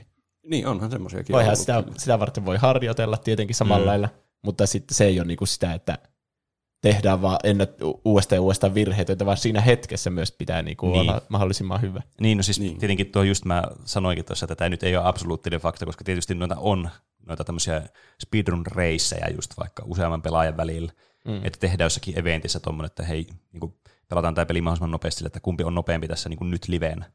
Mutta ehkä se on just se, että kun se ei ole se pää niin juttu siinä speedrunnaamisessa, vaan se itse pelin läpäiseminen vaan se on nopeasti. Että se kilpailu siinä syntyy vaan siinä, että kuka sen läpäisee nopeiten, mutta ei niin kuin tavallaan siinä hetkessä. Se ei ole se niin kuin fokus siinä. Mm. Siinä on ehkä justiin se, kenellä on se ennätys milläkin hetkellä hallussa. Se on se isoin juttu. Niin, Että jos kaksi kil- kaveria kilpailee keskenään, niin jos jompikumpi niistä nyt ei tee maailman ennätystä siinä, niin se on sitten vaan, että tällä kertaa vedin nopeammin tämän runin, kun tuo kaveri veti tuon sen runin. Mutta sitten se voi olla tehdä kohta vaikka maailman ennätyksen se vastustaja. niin. Tuo on vähän vaikea arvata. Tuo on jotenkin semmoinen Mutta ne on kyllä mun Niin. mielestä ne on tosi mielenkiintoisia katsottavia ne, Mm. ne kilpailut, semmoiset speedrun-reissit, mitä ne on. Joo. Mm. Ne on kyllä. Mielenkiintoinen asia, mitä mulla tuli internetissä vastaan, kun mä tutkiskelin näitä, niin e-urheilussa ja ö, esimerkiksi jalkapallossa on aika paljon semmoisia rakenteellisia eroja. Jalkapallo on tietenkin tosi vanha laji ja e-urheilu on hyvin uusi laji, niin siellä ei ole ehtinyt vielä ehkä tulla kaikkia rakenteita. Mutta niin kuin puhuttiin noista, että on vaan se ihan absoluuttinen huippu ja sitten harrastelijataso. Niin jalkapallossa on kaikkia ö, omien, ö, omia sarjoja ja kilpailuja ja junioritoimintaa ja yhdistyksiä ja kaikkia. Mm. Että sieltä voi päästä huipulle sillä niin kuin, tai on semmoista niin kuin, toimintaa, joka auttaa pääsemään huipulle, että ei tarvitse yksin yrittää päästä huipulle. Niin. Esportsissa on tullut pikkuhiljaa jotain, kyllähän Oulussakin jotain e-sports-kouluja vaikka Niin, tai jotain kyllä. semmoista. Mm. Et joo, se on niinku tämmöinen niinku alkanut menemään ehkä siihen suuntaan sitten. Niin. Ja jalkapalloa ei tavallaan niin kuin, omista lajina kukaan. Sitä ei voi Niin. omistaa, koska siellä on niin paljon niitä erilaisia. Jos, mm. Jos La Liga lakkautettaisiin yhtäkkiä, niin sen tilalle tulisi joku toinen liiga. Ja kaikki muut liigat olisi vielä olemassa. Mm. Mutta e-sportsissa sen et, tavallaan lainausmerkeissä lajin omistaa se peliyhtiö, joka on tehnyt sen pelin. Niin. Ja se voi vaan lopettaa sen pelin. Ja sitten sitä ei ole enää olemassa, sitä lajia. Niin, tuo on kyllä niinku ehdottomasti se niinku e-sportsin niinku negatiivisin puoli justiinsa, että se, se niinku lajin omistaa joku yksittäinen yritys, Mm. Mm. kuten vaikka nyt Va- Valve omistaa Dota ja CS. Niin se on kyllä semmoinen, että mikä aiheuttaa monesti just niinku semmoista epävarmuutta just tämä, niin kuin, että kuin pitkäikäinen joku peli vaikka on esports-maailmassa. Että niin kuin vaikka Overwatch esimerkiksi on, alkaa olla aika kuollut sen takia, koska Overwatch 2 on tulossa. Mm. Niin tavallaan tämä on tosi semmoinen niin kuin helposti öö, semmoinen hetkautettava systeemi sitten. Kun ei ole semmoista, että no tämä on nyt se EU-rehulupeli Niin, tässä näin. Näette Mm. sen minun kädessäni. kyllä. Siinä se on. niin just, että niin kuin, tuo on vaikea suhtautua sitten. Tietenkin niin kuin, ajattelee, että no niin joku CS on ollut joku 20 vuotta, että ei se nyt mene mihinkään. Ja Dotakin on niin suosittu ollut vuosikausia, että ei se nyt mene mihinkään. Mutta Mm. eihän se silleen toimi. Se yrityksen pitää jatkuvasti tehdä ja uudistaa sitä peliä ja pitää se engissä. Niin. Plus sitten siinä on sekin vaara, että se yritys saattaa yhtäkkiä pilata sen pelin jollakin patchilla täydellisesti. Aa. Että jo- jotkut pelit saattaa mennä ihan pelaamiskelvottomaksi jonkun tietyn patchin jälkeen vaikka. Mm. Ja sitten se ei ole enää niinku tavallaan edes samaa lajia sit siinä vaiheessa. Ja sitten mitä ne tekee ne EU-urheilijat, jotka on harjoitellut jotain yhtä peliä tosi paljon, jos ne on harjoitellut jotain, vaikka sanotaan vaikka sitä CS nyt, no okei, on, onni, onnettomuudessa suuttereita aika paljon, ja Valoranttikin on just tämmöinen uusi iso niin kuin, juttu, joka on tosi samantyylinen kuin CS. Että Niin. niin. okei, näitä löytyisi ehkä tämmöisiä vastineita. Mutta entä sitten, jos Rocket League lakkautettaisiin? Mitä Rocket League Proille kävisi? Niin. Tulisiko siitä sitten joku kopiopeli yhtäkkiä? jostain? Niin, ei voi nurkan tietää. Mutta Mä, siis, niin. mä yritin miettiä sitä Rocket League-tekijöiden sitä edellistä peliä, mutta en hö- mä en muista sen nimeä. Niin. Sillä on joku helvetin pitkä nimi. Joo, joku, ei voi muistaa. Miksi mä edes ala yrittämään? Niinpä, no, ei edes kannata yrittää. Ei niin. Ilmeisesti eh, Blizzard joskus lopetti tuo Heroes of the Storm-peli Mm. mm. e-urheilupuolen. Jep, Vaan lopetti. Kyllä. Koska se ei jotenkin tuottanut tarpeeksi. Mm, Että ne, kai ne pitää, se on niin rahan, kai ne pitää niitä niin kauan pystyssä, kun ne tuottaa rahaa ja Niin. niillä on tarpeeksi suosiota. niin, kyllä. Ne turnaukset taitaa olla oikeastaan vaan niin markkinointikanava. Mä oon kuullut, että ne tekee jopa miinusta niiden turnausten järjestämisillä, mutta sitten niissä pystytään mainostamaan niin paljon kaikkea siihen peliin liittyvää ja muuhunkin liittyvää, että se on Mm. niin kokonaisuutena sitten tuottavaa. Niin. Mutta se on myös tietenkin normiurheilussa sama homma, että Mm, turnauksissa mainostetaan kaikkea. niin. Miten jos jalkapalloa ei olisi ikinä ollut, ja mä keksisin, että hei, mitä jos me potkitaan tätä palloa, mitä me normaalisti yleensä niinku heitellään. Niin. Ja sitten mä kehittelisin säännöt, niin voisinko mä niinku mitenkään patentoida tätä, että tämä on nyt Juuson jalkapallo. En tiedä. Niin. Mi- ku- mistä se ero siinä sitten tulee? niin. Niin. Mulla tulee kyllä mieleen siis urheilulajeita, tämmöisiä niin kuin, tai urheiluja, jotka, mulla kuulostaa kummalliselta sanoa tälle. Mutta siis jotakin tämmöisiä lajeja, mitkä, mitkä on vähän niin kuin trademarkattu joksikin. Niin kuin, no, et en mulla tietenkään, kun mä alan selittää tätä, niin mulla ei tule yhtään mieleen.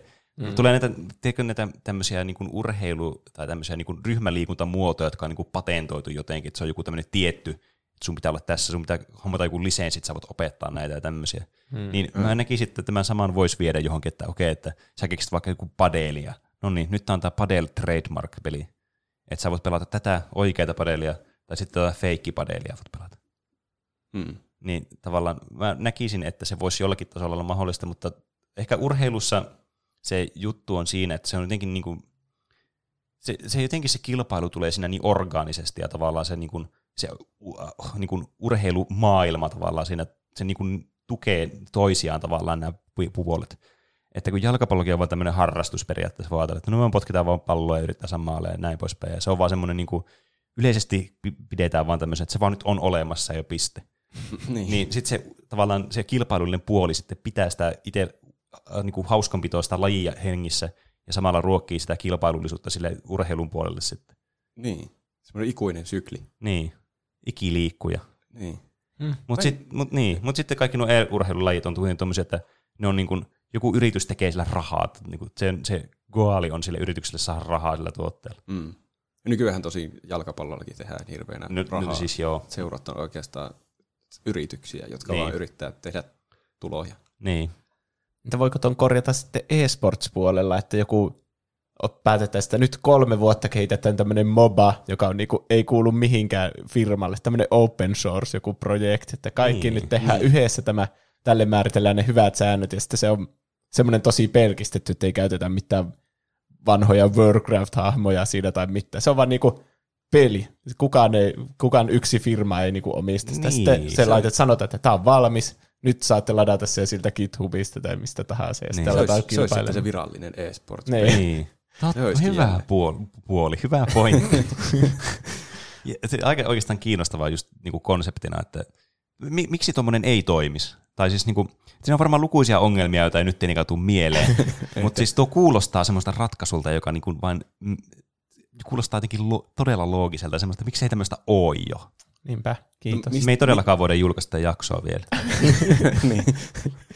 Miten, mi, mistä sille saataisiin rahoitus ja kaikki resurssit? Kuka sen tekisi sen pelin? Kyllähän niitä avoimen lähdekoodiprojekteja on paljon vaikeampiakin varmasti olemassa. Niin, jep. No ei. Ilmaisella niitä tehdään. Niin, varmasti sinne joku semmoinen credits-osio tulisi, ja olisihan se nyt siistiä, että ikuisesti jättää merkkinsä sinne. No joo. Niin, mutta niin, sekin just, että eh, tuossa tietenkin on myös se tavallaan niin kuin puoli, voi alkaa ajattelemaan sitä, että kun tämä yritys on vastuussa niiden pelistä, eli vaikka nyt Lolista, Riot Games, niin ne niin kuin cateroi sitä peliä sillä tavalla, kun ne haluaa, ja ne haluaa niin kuin kehittää sitä peliä eteenpäin, niin kuin se on niiden visio, mitä ne tekee siinä.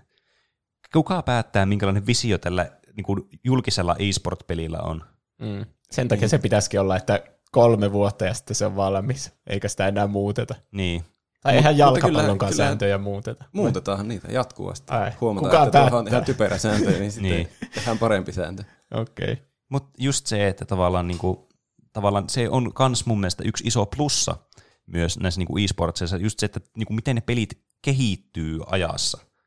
Tavallaan, että vaikka joku Age of Empires, joka tuli 90-luvulla, että kuinka se on kehittynyt tähän päivään asti ihan niinku eri tavalla kuin joku jalkapallo olisi kehittynyt vaikka, tai joku, jos sä olisit kehittynyt jonkun, jonkun sportin juusa, ja se kaksi vuotta kehität sitä, ja sen jälkeen ei enää mitään tule siihen uutta sääntömuutosta tai muuta Mm. niin tavallaan se niin kuin myös luo sen niin kuin, kilpailullisen ympäristön siihen, että sun pitää niin kuin olla siinä ajan hermoilla, ja se kans osoittaa, niin kuin, että ne ero- erottaa myös hyvin sen taidon tavallaan niistä pelaajista, jotka ymmärtää sen, että miten se muuttuu se peli rakenteellisesti, kun joku patchi vaikka tulee.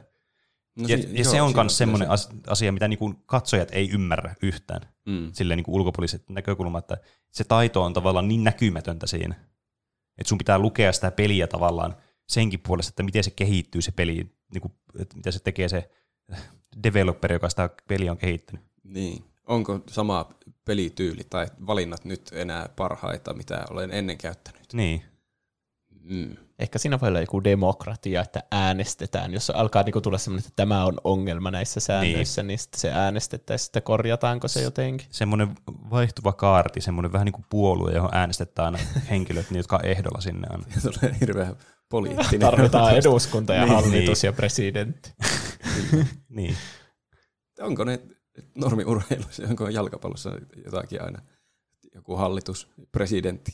Kai siellä jotenkin joku, joku, Olen jalkapallon jonkun- presidentti. jonkun toimielimen täytyy tehdä sääntömuutokset varmasti. Niin. Siis eikö se joku tämmöinen, kyllähän näillä on tämmöisiä liittoja tai muuta tämmöiselläkin har- urheilulla. Siis FIFA ainakin. Niin, F- F- Football Association, mikä se on? niin, en mä tiedä. Mä oon aina miettinyt, ne, missä. ne varmasti päättää jotakin. Ne mm. tekee MM-kisat. Mitä ne tekee? Niin. Pitäisiköhän mun tietää enemmän tästä? Ne tekee niitä EAN jalkapallopelejä. Niin, kyllä. Milloin lisätään oikeaan jalkapalloon mikromaksut? niin ne kortit. Ja... Niin. Musta tuntuu, että se on, voi kuvitella, että ne, näille niin seuroille ne on jo mikromaksuja tai makromaksuja, kun ne joutuu ostamaan niitä pelaajia niiden joukkueeseen. Mutta niin, sitä pelaa vaan ne jotkut isot managerit Niin. keskenään. Ne pelaa, siis no, isot managerit pelaa vaan tämmöistä football-manageria vaan niin kuin nyt oikealla elämällä. Ne. Tämä meni kyllä tosi diipiksi nyt. niin. Tuli pandemiasta, kun puhuttiin, että etäpelaaminen on niin e-urheilussa semmoinen ihan käypä vaihtoehto. Mutta sitten, eikö siinä tule huijaaminen? Se on mahdotonta valvoa, että huijaako joku. Niin. Ja sitten mä rupesin miettimään muutenkin huijaamista. Että että normiurheilussa on aina doping-skandaalit ollut Niin. olemassa ja ne on ikäviä. Mm. Mutta viekö se pois katsomiselta? Kyllä se varmasti vie pois katsomisiloa, että joku huijaa siellä. Niin. Vaikka ne tekeekin jotakin ihan yliluonnollisia suorituksia. niin. Onko, että, onko urheilulajasta olemassa semmoista kaikki salli, niin. kaikki sallittua versiota ja kaikki näyttää ihan Batmanin siltä Baneilta. niin. Wow. Siis perustaa semmoisen sarjan, että tässä ei valvota mitään. Steroidisarja. Niin. Wow. Ei me Kuulostaa tosi voi, ei terveelliseltä. voida julkaista tätä jaksoa. Tuokin pitää toteuttaa vielä. Niin. Se voi, siinä voisi olla kyllä kaikenlaisia ongelmia, terveysvaikutuksia niille No kilpailijoille sun muuta. En, Niin, mutta eikö se mennyt niin, että pitää olla fyysinen vaara siinä aina mukaan? Ai niin. Muuten se ei ole urheilu. Jep. Totta. Mutta sitten, sitten mä rupesin tutkimaan myös, että voiko e-sportsissa niin huijata ja käyttää dopingia. Mm. Niin ilmeisesti voi käyttää dopingia. Niin. Siellä on nykyään hulluja palkintoja, niin kaikki pitää tehdä voittaakseen. Mm. Niin vissiin amfetamiini on aika yleinen Niin tuolla e-sports-skeneessä. Aha. Joo, mä muistan, niin CS oli joskus, muistaakseni niitä Cloud9, tämmöinen jenkkijoukkue. Käytti Aderaalia tai tämmöistä, ne kaikki pelaajat siellä. Joo, jossakin jotakin ennen isoa turnausta ne oli ottanut kaikki Adderalia. Niin, mm. että mahdollisimman niin kuin paljon saa tämmöistä etua sitten aivonystyröissä. Mulla tuli vaan mieleen niin kuin jotkut aimbotit tai jotkut niin. Semmoset, kun sä Niin. selitit tuosta huijaamisesta. Niin, siis onhan nekin semmoinen asia, mikä tietysti äh, niin kuin joitakin tämmöisiä pe- pelaajat, jotkut pelaajat oikeasti niin kuin tämmöisessä ää, pro-tason, ei nyt välttämättä niin kuin isoimmissa pro-tasoissa, mutta kuitenkin sille, että sä oot niin kuin selkeästi siellä niin kuin ammattilaissarjassa jollakin tasolla, niin kyllä jotkut ihmiset on jäänyt kiinni siitä, että ne on huijannut jossakin vaiheessa niiden Mm. mm. uralla. Ja sitten niiden ura on siinä käytännössä. Mä katsoin jonkun videon, missä joku oli siis semmoinen ihan live-turnaus, semmoinen laniturnaus. Niin sillä oli siellä koneella joku tiedosto, mm. Joku kooditiedosto. Mä en Niin muista, oli. mitä se teki sillä. Joku aimpotti tai vastaava. Niin. Niin sitten se löytyi sieltä ja se yritti siinä jotenkin vielä poistaa sitä äkkiä, kun ne katsoi ne järjestäjät siinä selän takana, että mikä tuo Joo, siis mä- mä ei muistan mikään, ei mikään. Joo, tuota Aika se on just. CS. Se Niin. Mä en muista kuka se oli, mutta mä muistan, tuosta oli hauskoja meemejä, että se on vaan Word-tiedosto. Niin. ja niin se on, sen nimi oli joku word.exe tai joku. Joku semmoinen. Mutta nyt siis tuntuu, että e-sportsissa on tosi vaikea varmaan niin kuin, äh, valvoa justiin huijaamista. Niin. Mut- Ehkä vaikeampi kuin normiurheilussa. mutta toisaalta se on semmoinen, että kyllä sinä niinku, sä ennemmin tai myöhemmin jäät kiinni siitä. Niin kai. Et se on vaan väistämätöntä. Tietenkin niinku, kyllä mä ymmärrän, että varmaan aika pitkälle voisi päästä, jos olisi niinku ihan niinku jotkut super hyvät cheatit sille, että ne on tosi hyvin piilotettu ja se näyttää semmoista, että sä pelaat vaan tosi hyvin. Mm. Mutta kyllä mä uskon, että se on semmoinen, missä sä ennemmin tai myöhemmin pakosta jäät kiinni kuitenkin. Niin kai. Kyllä kai se, jos on niin hyvät cheatit, niin pakosta alkaa näyttää jotenkin epäilyttävältä se pelaaminen. Niin, ja Paitsi tietenkin, jos kehitetään joku aivan semmoinen Niin. ihmismäinen huijausmetodi. niin, jep. Tai AIta käytetään siihen. Mutta jos sua kuvataan koko ajan, niin kyllähän siinä nyt näkee, että jos sä teet hiirellä näin, ja sitten oikeasti se hiiri meneekin siihen suoraan siihen vihollisen päähän ja ampuu sitä, vaikka ei niin. Niin. niinku näyttänyt yhtään, että niin. se olisi Niin. tehnyt silleen. Niin. Ja kyllähän niin speedruneissakin huijataan Niin. niin. paljon, ja nekin jää aina kiinni jostakin tuommoista tosi pienestä yksityiskohdasta, mikä vain ne pelin niin kuin, isoimmat niin kuin, fanit ja pelaajat niin kuin, huomaa sitten. Mm. Niin mä näen, että niin tuossa on tosi vaikea huijata sillä, että sä et niin kuin, jäisi koskaan kiinni siinä. Mutta tietenkin se on niin kuin, eri asia tavallaan myös siinä, että niin kuin, huijaaminen jossakin, että sä käytät vaikka jotain aineita, steroideja jossain hiihdossa, niin jotkut norjalaiset tai jotain, niin, niin Esimerkiksi. esimerkiksi vaikka joku norjalainen voisi käyttää, Mm. niin, niin kyllähän, sä niin kuin, kyllähän se siitä huolimatta, että se käyttää niitä aineita, niin se on hyvä siinä asiassa, mitä se tekee.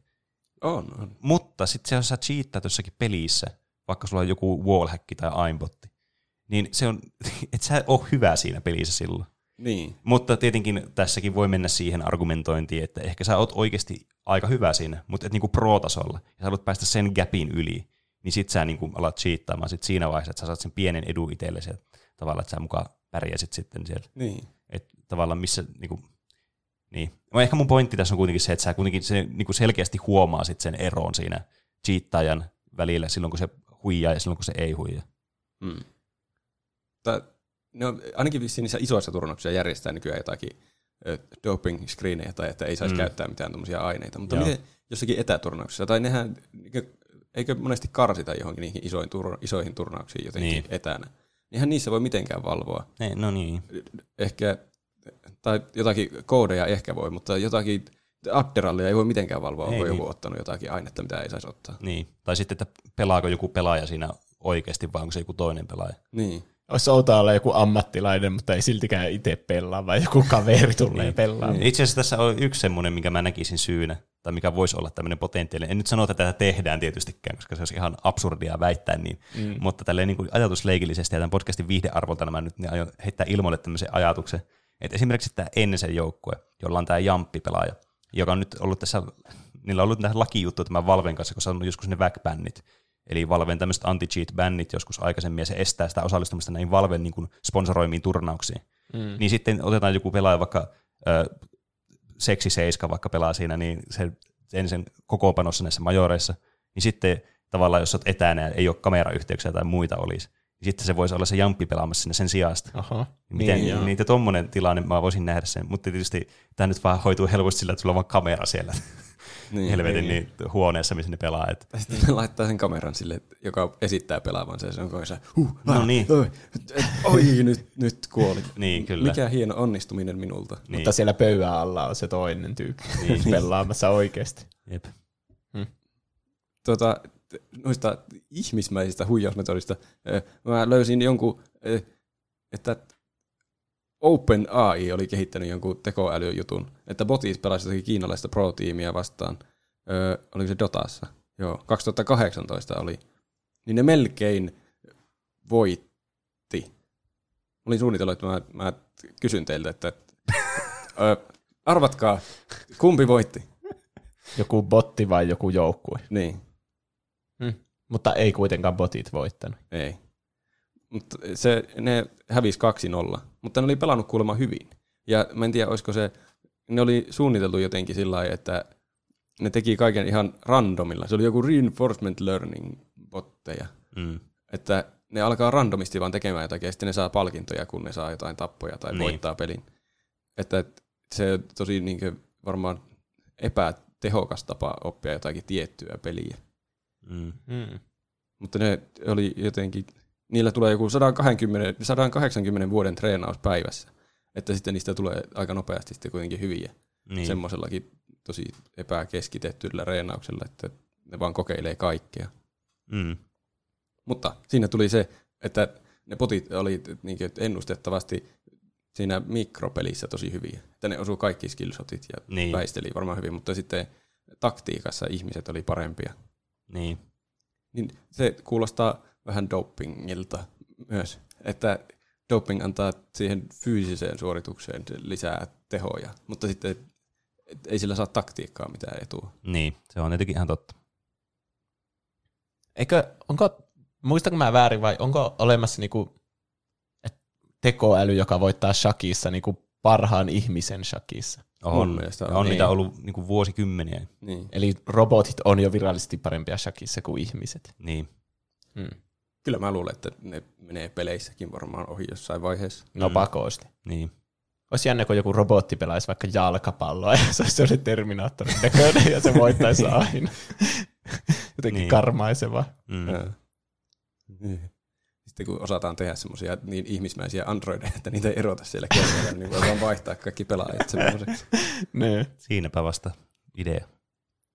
tuokin patentoidaan. Mm. Joo. Tämä e-urheilijoilla on vissiin tosi lyhyitä uria. Mm. Kai se on, että reaktiot huononee vanhempana. Niin. Mut onhan jossakin urheilulajeissakin joillakin ihmisillä tosi lyhyitä ne uraat. Niin. Et sun se peak performance on niin lyhyellä ajalla, että sun pitää sitten ottaa kaikki siitä irti. Olikohan joku telinen voimistelu tai joku, en muista. Joku semmoinen, mi- ehkä se oli telinen voimistelu, että ne on tosi nuorena se niinkö priima-ikä. Niin. Miksi Mutta- se siis e-sportsissa jotenkin reaktioaika on liian hidas tai jotain? Niin. Ja Mm. sitten vissiin myös tässä tulee paljon kaikkia loppuun palaamisia ja henkisiä Niin, ongelmia. kyllä. Koska nehän Mm. tekee sitä kaiket päivät koko ajan sitä, Niin, ammattilaiset. Että jo- normiurheilussa harjoittelu on varmaan semmoista vähän ö, jotenkin järkevämmin rakennettu, että sitä tehdään ja sitten levätään ja tehdään Niin. niin. jotakin muuta. Mutta tässä ne minun käsityksen mukaan ainakin pelaa ihan koko ajan Niin. melkein Siis sehän just, se varmasti niin kuin johtuu siitä, että kun tämä on niin uusi juttu, ja sitten ajatellaan helposti, että tietenkin niin kuin meidän on helposti ymmär, tai me ymmärretään helposti se, että kun sä teet jotain urheilua, niin sun kehon täytyy palautua sitä urheilusta. Niin. Se on ihan itsestään selvää meille. Mutta tuo, tuota, kato, se ei ole ihan niin itsestään selvää, että tuommoista, että jos sä teet jotain just että sä pelaat vaikka jotain CS kahdeksan tuntia päivässä, kymmenen tuntia päivässä, niin se tavallaan, että tarvitsetko sitä palautumisaikaa siinä. No tietenkin niin kuin voidaan näistäkin päätellä ja näistä loppuun pelaamisista muista, mitä on ollut paljon, nyt varsinkin liikenteessä koronan takia, koska ne on vähentynyt nämä turnausten määrät ihan hirveästi, ja niitä laneja ja muita, missä ne joutuu ramppaamaan niin kuin viikon, kahden viikon välein. Mm. Niin tietysti sekin on, että kyllähän siinäkin tarvitsee palautua ja sun tarvii, tarvitsee sitä niin kuin omaa aikaa.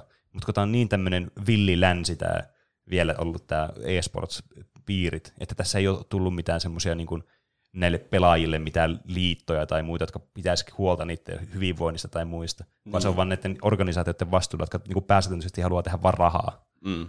Niin totta kai ne yrittää sitten, niin kuin, no ei tietenkään kaikki, mä en voi kaikkia niin joukkueiden puolesta, mutta on näitä tapauksia, missä nämä vetää sitten nämä ihan loppuun nämä pelaajat, niin kuin, just sen takia, että saadaan mahdollisimman maksimaalinen tulos sitten aikaiseksi näistä.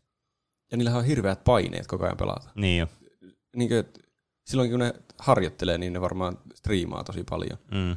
Niin siinäkin on koko ajan yleisö, joka kommentoi kaikkea. Ja sitten puhumattakaan niistä hirveistä miljoona turnauksista, jossa niin. kaikki huutaa ja katsoo. Niin, ja, ja huonosta palkkakuitista, että ne ei ole niinku, niiden turnausvoittojen perässä, koska se niiden hyvä niin. elanto riippuu siitä. Niin. Hmm. Urheilussa ehkä tulee niinku se liikkuminen purkaa jotenkin sitä painetta.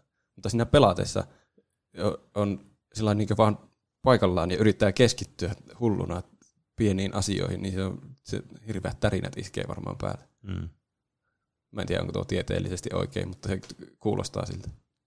Joo, eikä hirveästi kateeksi e-sports-pelaaja. Niin. Ja oikeasta jääkiekosta mä vieläkin olen palautumisvaiheessa ala-asteen jäljiltä. mm. Mutta siis kyllä niin kuin e-sports vaatisi semmoista niin kuin paljon paremmin niin kuin näiden niin kuin pelaajien hyvinvointia ja semmoista niin kuin, ö, niiden niin kuin tämän tulon turvaamista ja muuta tämmöistä, niin, niin kuin työoikeuksia vaatisi paremmin. Niin. Ja siitä on ollut paljon puhetta, että just, että pitäisi olla kaikkia näitä liittoja ja muita niin kuin pelaajille, että ne saisi samat oikeudet kuin vaikka normiurheilijat tai niin kuin, niin kuin normitöissä käyvät ihmiset tämmöisissä niin kuin perustöissä, mitä on ollut ajat ja ajat. Niin. Että niillä on joku tämmöinen suojaverkko sitten, että ei tulisi näitä loppuun palaamisia ja ei tule palkkaa kahteen kuukauteen ja sitten heitetään pihalle tiimistä keissejä. Se on kyllä varmaan hullua hommaa, että pitää olla ihan siellä huipulla, että pääsee johonkin niistä huipputiimeistä, että saa ylipäänsä rahaa. Niin. Ja sitten pitää pysyä siellä huipulla, että pysyy siinä tiimissä. Niin. Ja sitten jos ei ole enää huipulla, niin sitten on vaan pelannut yhtä peliä, mitä sitten tekee, jos ei ole niin. mitään niin varasuunnitelmaa olemassa. Niin. Tietenkin aika monet nyt sitten semmoiset, jotka on niin jättänyt e-urheiluuraan, niin kuin siis tämän niin kuin just niin kuin tämän huippu e-urheilu, että ne ei enää käy missään joukkueessa pelaa tai miten turnauksessa käy, niin sitten tämä striimaaminen on tietysti heille niin kuin looginen vaihtoehto, mitä alkaa tekemään ja tuo, no turvaa niin kuin tavallaan siihen niin kuin tulolähteen. Mm. Koska ihmiset kuitenkin haluaa katsoa näitä hyviä pelaajia, koska on näitä totta kai ihan helvetin hyviä pelaajia siitä huolimattakin, että ne olisi vaikka niiden priiman niin kuin häntä päässä, että ne ei ole enää siellä niiden maksimissa, mitä ne on aikaisemmin ollut. Niin mm. kyllä ihmiset silti seuraa näitä ja monesti myös aika viihdyttäviäkin persoonia siellä on joukossa, mikä mm. tietysti auttaa niitä sitten. Pitäisikö meidän nyt mennä tähän näiden katsomiseen? Tässä montako tuntia me ollaan puhuttu jo. Mutta meillä oli viikon kysymys, että katsotko mieluummin perinteistä urheilua vai e-urheilua? Ja ääniä oli tullut yhteensä 200. Oho, onko se isoin määrä tähän mennessä? En tiedä yhtään. Must, mun Ehkä. korvaan jotenkin kuulostaa ainakin isoimmalta ennätykseltä. No niin. Tasaan 200, se oli hassu luku minusta. Hm. Helppo laskea prosentit vai niin, mitä? Kyllä. Ö, kumpi teidän, arvatkaa kumpi on suositumpaa? Hmm. Tuo on muuten aika paha kysymys. Mä veikkaan, että aika lähellä. Mä sanoisin, että jos kysyttäisiin Suomessa koko Suomelta, niin se menisi ihan helposti varmasti perinteiseen urheiluun. Niin, niin. Mutta meidän, tuplahyppykommuniti. Niin, että me puhutaan kuitenkin peleistä enimmäkseen ehkä. Niin. niin. Eihän e-urheilutkin on pelejä. Mm. Niin.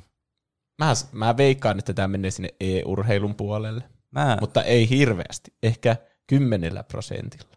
Mä sanon taas toisinpäin, että mä veikkaan, että urheilu on edelleenkin meidänkin tässä niin kuin koko luokassa, tai meidän kuuntelijoiden keskuudessa suositumpi muoto näistä kahdesta.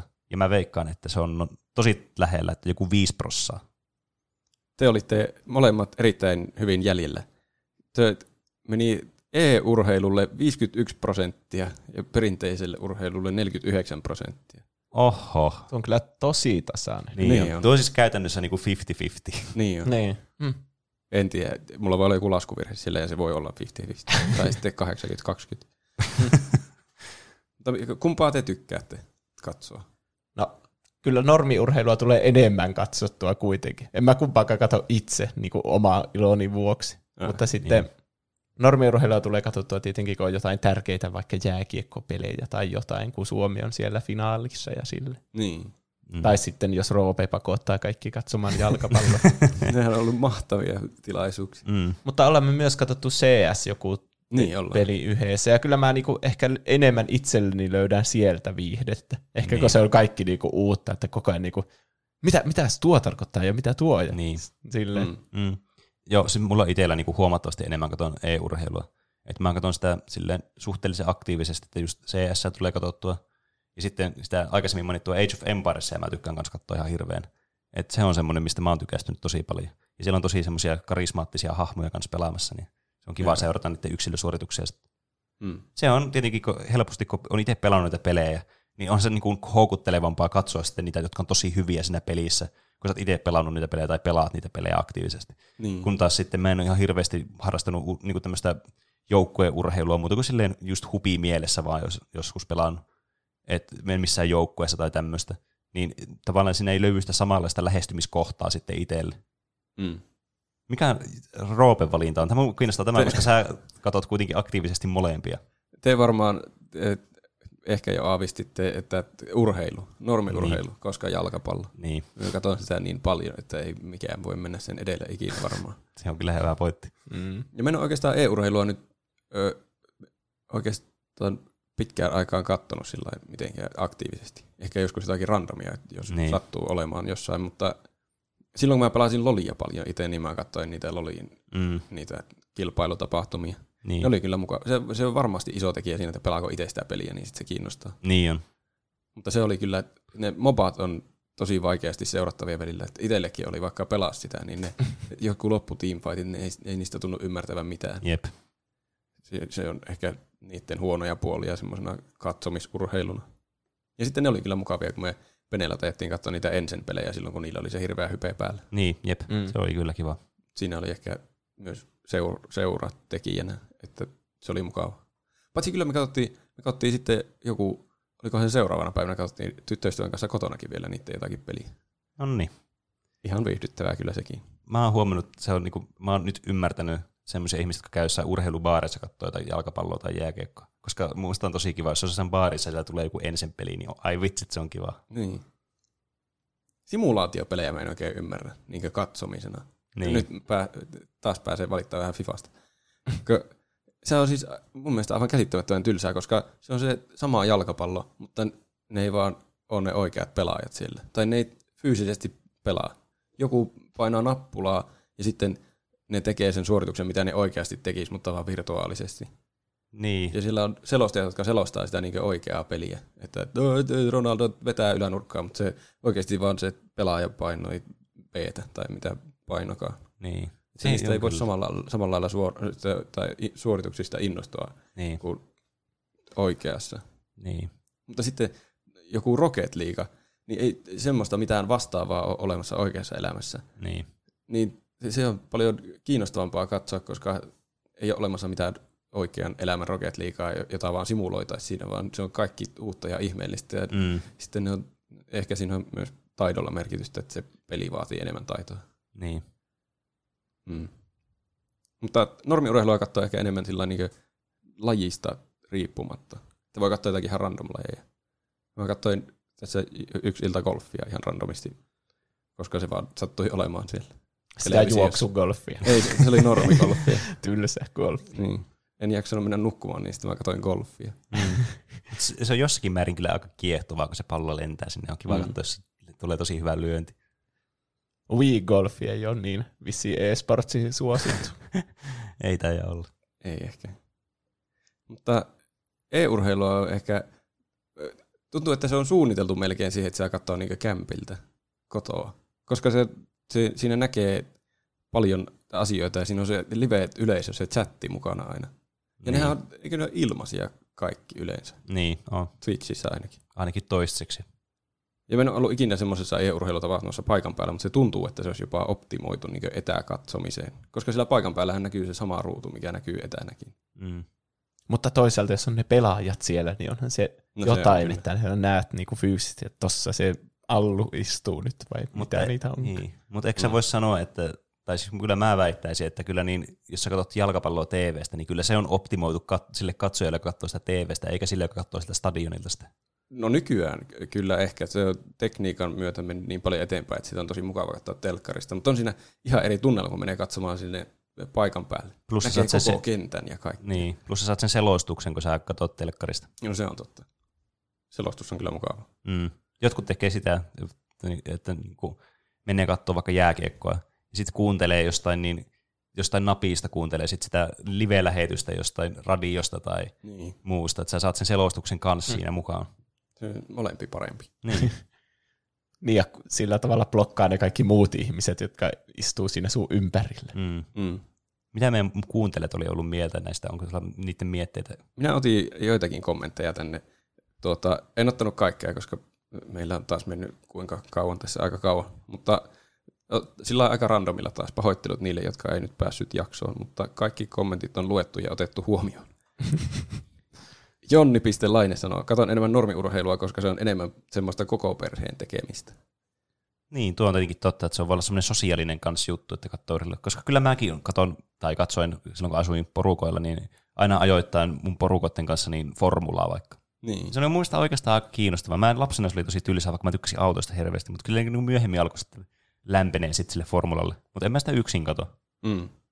Toisin sanoen se perinteinen urheilu on vähän lähestyttävämpää sille niin kuin vaikka niille Niin. boomer-vanhemmille.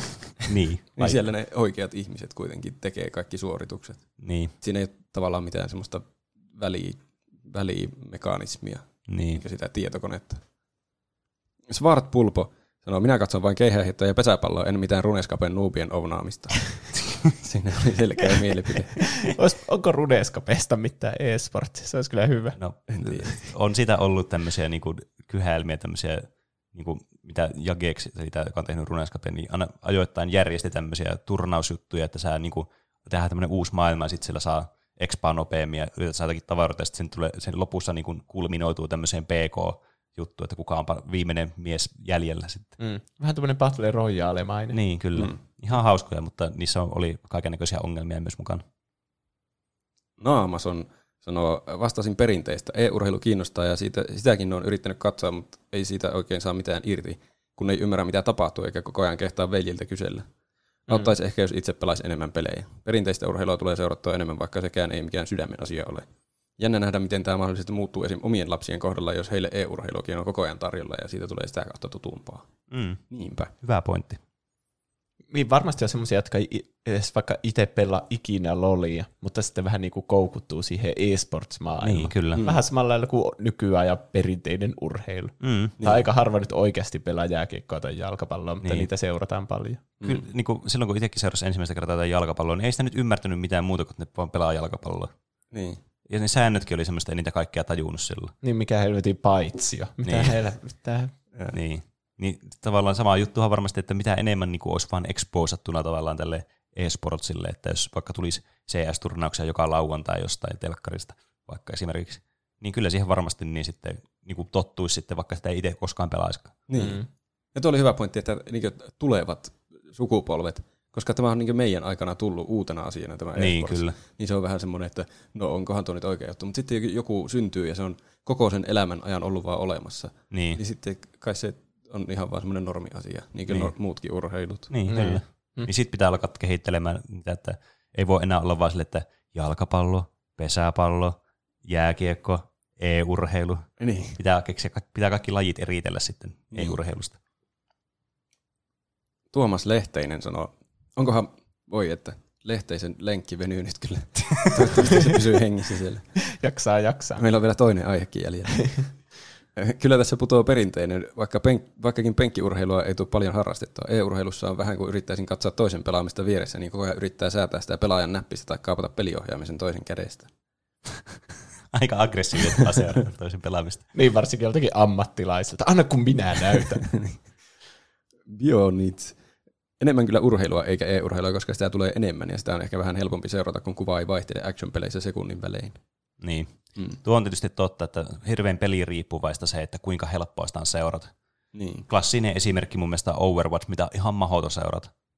Koska niin. se ihan siis aivan clusterfuckia se peli oikeasti. Niin kuin me mietittiin sitä Rocket Leaguean katsomista sieltä yleisön joukosta. Niin. Mun mm. mielestä jokaisen peli ehkä voisi toteuttaa tolle, että vaikka olisi se CS-kartta, mutta sitä katsottaisiin niinku sieltä semmoisena, että se olisi niinku joku katsomo siinä ympärillä ja ihmiset niinku voisi katsoa sitä ylhäältä. Niin. Ehkä siinä... se olisi selkeämpi, että okei, nuo menee tuolle ja nuo menee tuolle, kun niin. että näkee vain yhden ruudun kerralla. Niin. Pitä, varmaan siinä pitäisi myös olla se, mitä se pelaaja näkee, koska sehän on se, suuri osa sitä viihdettä, että kuinka nopeasti se vaikka tähtää päähän ja ampuu. Niin. Semmoiset yksilöpelit on kuitenkin tosi hienoja just niin kuin CS, vaikka tämä joku tyyppi vaan niin kuin pistää kolme kaveria nippuun niin kuin aivan uskomattomalla niin kuin tarkkuudella. Niin sit sä menetät vähän niin kuin sen sitten. Tietenkin voisi olla semmoinen instant replay sitten, että joku, joku näet, että joku tappaa kolme tyyppiä, niin sitten niin. tulee semmoinen replay mm. sitä. Mutta tietenkin, niin kuin, no tämä nyt ei ehkä semmoinen kovin lähestyttävä tapa ole, mutta monissa näissä niin kuin peleissä, ää, niin kuin vaikka CSS, on mahdollista, että sä voit itse seurata sitä peliä niin kuin sä itse haluat. Että sä voit mennä kattoon livenä sitä peliä niin kuin sinne CS, siihen peliin sisälle, ja sit sä voit vaikka lennellä sillä ympäri karttaa, katsoa Aa, sitä peliä. Jaa. Tai katsoa staattista kuvakulmasta tai seurata pelkästään yhtään niin kuin, tämmöistä niin kuin pelaajaa. Tietenkin niin kuin Twitchikin on alkanut myöhemmin tekemään näitä niin kuin, tämmöisiä tavallaan add-oneja sen niin kuin, omiin toimintoihin, että sä pystyt niin kuin, sieltä valitsemaan vaikka niin kuin, kuvakulman tai jotain tämmöistä. Mm. Että nekin on semmoinen tulevaisuuden juttu, mikä varmasti sitten niin kuin, mahdollistaa sen, että jos haluat katsoa tämän peliä pelkästään niin kuin yhdestä staattisesta näkökulmasta, niin se onnistuu. Mm. Semmoinen ylä, ylä, ylhäältä kuvattu kartta olisi varmasti ainakin niin kuin, aloittelijalle hyvä, että tietää ketä seurata. Mulla meni monesti, mä muistan, kun me katsottiin niitä CS, niin aina hetki meni, että pitää katsoa, että hetkinen, kuka pelaaja nyt on tässä ohjauksessa ja, ja että kenen puolella se on. Ja niin. sitten ne väritkin vaihtoi aina jossain vaiheessa ja sitten mä menin ihan sekaisin. Mm. niin. Mutta kyllä se aika nopeasti se kuitenkin selkiytyi sitten.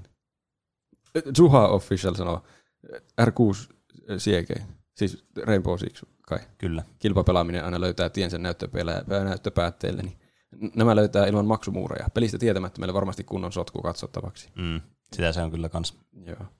Mutta erittäin viihdyttävästi, kun ymmärtää sitä pelistä. Se on niin strategista kyllä, että huhhuh. Niin, se kai näissä on, että näistä pitää ymmärtää, että niistä niin sitten voi nauttia kunnolla. Niin, se on kyllä aika yleinen näkökulma monessa näistä. Munapolo. En, en katso oikein kumpaakaan mitenkään intohimoisesti, mutta lähinnä tulee seurattua MM-lätkää ja taistelupelien major-turnauksia. Voin suositella kyllä lämpimästi taistelupeliturnauksia seurattavaksi eSports-puolelta. Sitä hypemmäksi ei eSports enää mene. Mm. Selostajatkin osaavat purkaa usein tapahtumat kansankielelle ja tunnelma välittyy hyvin myös ruudun taakse. Mm. Mm. Tuo on kyllä totta. Mä en ole ikinä itse asiassa kattonut niin kuin tappelupelejä sille liveenä mistään. En mäkään. Mutta niin kuin, mitä on kattonut niin kuin klippejä jostakin peleistä, niin se on kyllä tosi viihdyttävää katsottavaa. Koska on se tosi kiva, niin kuin vaikka te, te kavereiden kanssa vaikka saunailta ja pelaatte jotain tappelupeliä, niin on se kiva katsoa, kun ne kaksi pelaa siinä toista, toisiaan vastaan. Se on jotenkin niin konkreettista ja helppoa nähdä, että mitä siinä tapahtuu. Niin. niin. Että tämä kuuluu semmoiseen kategoriaan peleistä, niin kuin vaikka nyt se Rocket League kanssa, että mitä on hirveän helppoa niin kuin seurata tavallaan myös niin kuin ulkopuolisena, ettei vaikka itse olisi pelannut sitä peliä. Mm. mm. Jos se toinen vaan, toinen hahmo on koko ajan ilmassa ja toinen vaan kombottaa siinä niin. menemään, niin siinä voi niinku tietää, että nyt on kyllä pro-pelaaja niin, siinä. Kyllä. Niin. Tätä kommenttia mä en valinnut randomilla. Real Danos sanoo perinteinen urheilu, koska futis. Väitätkö että tuo sun niin kun, satunnaiset valinnat ei ole oikeasti satunnaisia, vaan sun omat mielipiteet vaikuttaisivat, että minkä sä otat noista? En tietenkään väitä. Murdoch sanoo, jalis ja jääkiekko jossain määrin kiinnostaa. Esporttia tulee silloin tällöin katsottua, varsinkin jotain Apex-turnausta, vaikka Battle Royale-turnaukset onkin vähän B-luokkaa, kun niihin sisältyy niin paljon sattumaa. Mm. Vähemmän esporttia kuin perinteistä urheilua. E-sportissa vähän häiritsee, kun pelaajilla on tekniset paidat päällä. Semmoiset paidat sopii lajeihin, joissa vaaditaan todella hyvää fyysistä kuntoa, joka sitten näkyy. E-sportissa porukka ei ole erityisen hyvässä kunnossa ja paidat ei tee ainakaan palvelusta. Esimerkiksi shakki on vakavasti otettava peli ja sen pelaajat ovat ottaneet oman tyylin siihen ja näyttävät päteviltä hommansa, vaikka sekään peli ei vaadi hirveätä tikkiä. Onko huppari tai joku vastaava oikeasti liian kasuaali tuommoiseen turnaukseen? Ja siis ärsyttääkö sitä, että niillä on liian niin kuin, urheilulliset vaatteet siinä pelaatessa vai mitä? Niin, niin, mä, niin käsitin. mä käsitin tuon. Mä ymmärrän tuon kommentin kyllä, mutta toisaalta taas se on semmoinen mainospaikka sille, ja se, se identifioi sitä tiimiä, tavallaan sen tiimin, niin. sitä niin kuin, tavallaan niiden sitä omaa, niin kuin, Mä en nyt saa sitä päähän, sitä sanaa, mitä mä etsin, mutta sitä niiden, sen tiimin niin kuin omaa identiteettiä tavallaan tuo esille ja mainostaa sitten sitä siinä samalla. Että onhan nuo niinku pelkästään rahan takia kaikki nuo jerseyt on, että niihin voi laittaa mainoksia ja tämmöisiä, ja sitten just, että se niinku selvästi näyttää, että sulle tämä on tämä tiimi tässä. Niin. Että sä voit vaan niinku sel- katsomalla vaan sitä olla sille, että hei, tuossa on tuo tiimi. Ja ei ne nyt mitään normihuppareita voisi olla, koska sitähän hikoaisi ihan helvetisti, ja kyllähän se Niin. vähän Kyllä, mulle, vaikeuttaa kyllä mulle ainakin tulee pelata semmoisesti Niin, niin, hiki, oikein kovasti pelaa. Tekninen paita on musta ihan hyvä. Mutta ymmärrän kyllä pointin. Eikä kyllä. Olisiko se vähän outo, jos ne puvut päällä pelaisi sille. No Niin ois. kuin Shakis. Siis salivaatteet on kaikista mukavimmat periaatteessa pelaate, pelaatessa. Niin jo, se on ihan totta. Mä oon tosi monesti sellaisilla sali niinku shortseilla kämpillä. Niin. Niin. Ne on vaikka kaikista mukavimmat. Ah. Niin. Pitäisi olla semmoinen, semmoinen hihaton teepaita kaikilla päällä, semmoinen, joka roikkuu tuossa. Ja... Oikeastaan ei pitäisi olla ehkä kaikilla päällä, mutta jotkut voisi pitää sitä. Vaimon hakkaaja paita. Niin. Aaronakki 123 sanoo e-urheilua, koska no en ole mikään urheiluihminen. Nyt kun koulu on taas alkanut, niin ei ole oikein ehtinyt katsoa, mutta silloin kun katsoin, niin lähinnä Telia eSportsilta, mitä sieltä nyt sattui tulemaan, eli CS. Perinteisen urheilun puolelta ehkä kiinnostaa eniten futis. On ollut itsekin pienessä e-urheiluturnauksessa, muistaakseni Minecraft PvP oli pelinä, ja voitin sille 75 euron lahjakortin paikalliseen pelikauppaan. Oho. No vuosi siitä, on, vuosi siitä on mennyt, eikä lahjakortteja ole vieläkään käytetty. niin, Kannattaa käyttää olkoon. ennen kuin menee niin Vanhaksi. vanhaksi, se tota, niin, kauppa, mihin ne on. Tuo on hyvä. Menee Tukee, konkurssi. tukee Niin. niin. paikallista pelikauppaa, kun Mm. ne, se ei ikinä hae sitä ilmaista tuotetta sieltä pois. Niin, no vois, niin, voi sen tietysti silläkin tavalla ajatella. Siinä oli kaikki kommentit, mitä mä olin tähän täysin satunnaisesti valinnut. Ja yksi, jonka et ollut valinnut satunnaisesti. Niin. No niin. Oliko teillä jotain e-urheilullista lisättävää tai urheilullista lisättävää? Mun mielestä tämä oli aika tämmöinen kattava katsaus taas e-urheilun ja tämmöisen normaaliurheilun kanssa. Tietysti meidän niin kuin, tämä pääfokusi tässä nyt varmasti oli tämä e-urheilu, koska sitä nyt oli verrattiin tähän normiurheiluun. Kyllä. Mutta tämä on mun mielestä aina semmoinen aihe, mistä on hirveän mukavaa ja mielenkiintoista puhua, niin oli Niin. kyllä taas kiva päästä lärpättelemään e-sportsista. Se on niin, tämä peliala muutenkin kehittyy niin nopeasti koko ajan, niin aina niinku, vaikka ei itseä sille kiinnostaisi se katsominen, vaikka niinku mua ei hirveänä se esportsin katsominen kiinnostaa, että mä itse alkaisin katsomaan, mutta olen mäkin kiinnostunut siitä koko ympäröivästä maailmasta Niin, kuitenkin, kyllä. ja siitä, miten se pikkuhiljaa kasvaa ja tulee just niitä uusia siistejä juttuja, vaikka CSN lentävä kamera, jolla voi katsoa mistä tahansa. Niin. Niin. tai mitä tahansa. Ja semmoinen vi- vinkki multa koko e-sportsi-ilmiölle, niin ei kannata ehkä liikaa kuitenkaan yrittää matkia urheilua ja olla, että me halutaan olla vakavasti otettava urheilulaji, koska e-sports, jos se on niinku jo isompi kuin normi-urheilutyyli, niin, niin se niin. pitäisi olla se suunnannäyttö, että me tehdään nyt omaa juttua, mikä meille on kaikista parasta. niin, miksei se voisi olla vaan ihan erillinen asia Niin. niin. Niin. maailmassa. Hyvin sanottu. Palataanko tauon jälkeen asiaan, tai siis eri asiaan? Vähän erilaiseen urheiluun. Niin.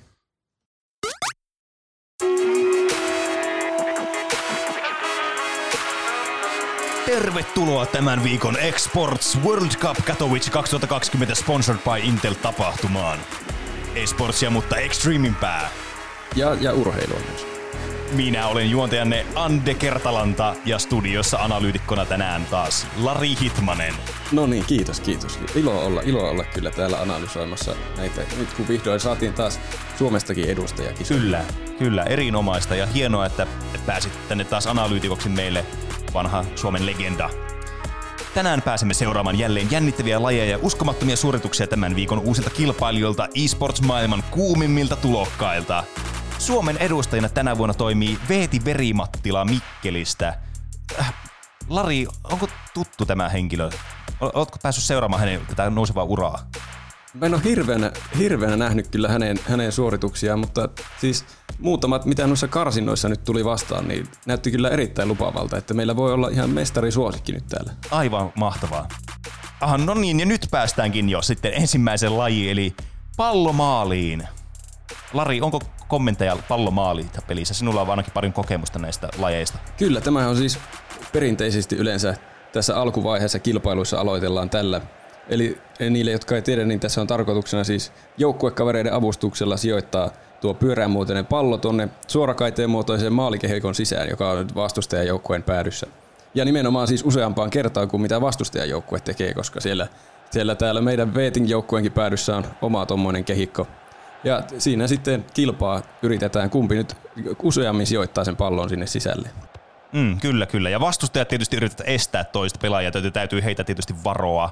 Veeti on- näyttäisi olevan punaisessa joukkueessa, kuten nimikin antaa ilmeen. Veri Mattila iskee sieltä ensimmäisen osuman Veetin palloon. tekniikka tuossa pallon potkaisemissa, se on kyllä ihan jotenkin tämmöinen omanlainen. Ei paljon näe näissä, näissä Exports- Exports-turnauksissa samanlaista tekniikkaa. Tästä saatte vastustajat. Kyllä, hieman, hieman on tämmöinen uudenlainen, tämä on varmaan tämä uuden generaation niin treenitaktiikkaa, mitä tuolla harrastetaan tuolla Etelä-Suomen päädyssä. Kyllä ne aina nämäkin kehittyy, nämä tekniikat. Näin on. Tämähän on vaan niinku jalkapallo. Siellä pallo etenee kohti hyökkäyspäätyä, mitä tekee Sinin joukkue. Sinin toki saa päätyä pallon käsiin, mutta Verimattila tulee sieltä vasemmalta laidalta, lähtee nousemaan kohti hyökkäyspäätyä. Miten päätyy pallo sinne? Siellä on aika lähellä aletaan olemaan nyt maalialuetta oikealla puolella. Miten, miten tulkitset sen tilanteen, Lari? Katso tätä. Oi, oi, oi, ihan upea ratkaisu Veetiltä potkaista tuo pallo tuonne vastustajan maalin lähelle, kun siellä jo joukkuekaverit odottelivat, odottelivat palloa. ja sieltä iskee toinen kaveri, tulee sieltä, että ai on kova tilanne päällä, mutta pallo pomppii, pallo pomppii ja siellä on vielä, ja sitten tulee toinen tyyppi, tulee sieltä sivulta, mutta osuu sinne ja maali. No niin. Se on maali Hyvä, siellä. hyvä Veeti. Veeti oli taas isossa osassa tässä onnistumisessa ja saatiin, saatiin niin sanotusti pallo maaliin. Kyllä, ratkaisu oli kyllä siellä lähellä. Hyvä, että päästiin tähän tilanteeseen, koska mitä tahansa olisi voinut käydä. Seuraavaksi mennäänkin yksilölajeihin. Äsken oltiin tuossa joukkueen lajissa. Nämähän ovat siis täysin satunnaisesti valittuja, ovatko ne joukkueen lajeja vai yksilölajeja. Seuraavana yksilölajina täytyy olla meillä, näy kyllä, kaivuu ja kokoaminen. Lari, mitkä ovat kommenttisi? Kyllä tämä, tämä on yleensä se, se laji, joka sitten erottaa tavallaan ne, ne jyvät akanoista ja Niin. pelaajat normaaleista kuolevaisista ihmisistä. Että Kyllä, kyllä. Tässä kun yön yli selviää, niin on jo aika hyvissä asemissa, mutta mm. se, ei ole, se ei ole niin helppo tehtävä kuin luulisi. Mm, näin on, kyllä. Täytyy kuitenkin kerätä vielä pistesaldoakin, että pääsee sitten korkeammille sijoituksille, varsinkin kun aletaan katsomaan niitä loppupään pisteitä. Eli mineraalit ja muut keräiltävät ovat kyllä erittäin kovaa kamaa tässä yhdenkin yön aikana, mutta katsotaan, miten Veri Mattila lähtee hoitamaan peliään. Tämähän vaikuttaa tosi rentouttavalta peliltä. Tässä minä vain kaivan tätä multaa. Onpas ihana auringonlasku siellä näkyvissä. Ah. No tämähän, tämä on vähän niin kuin leikkisi hiekkalaatikolla.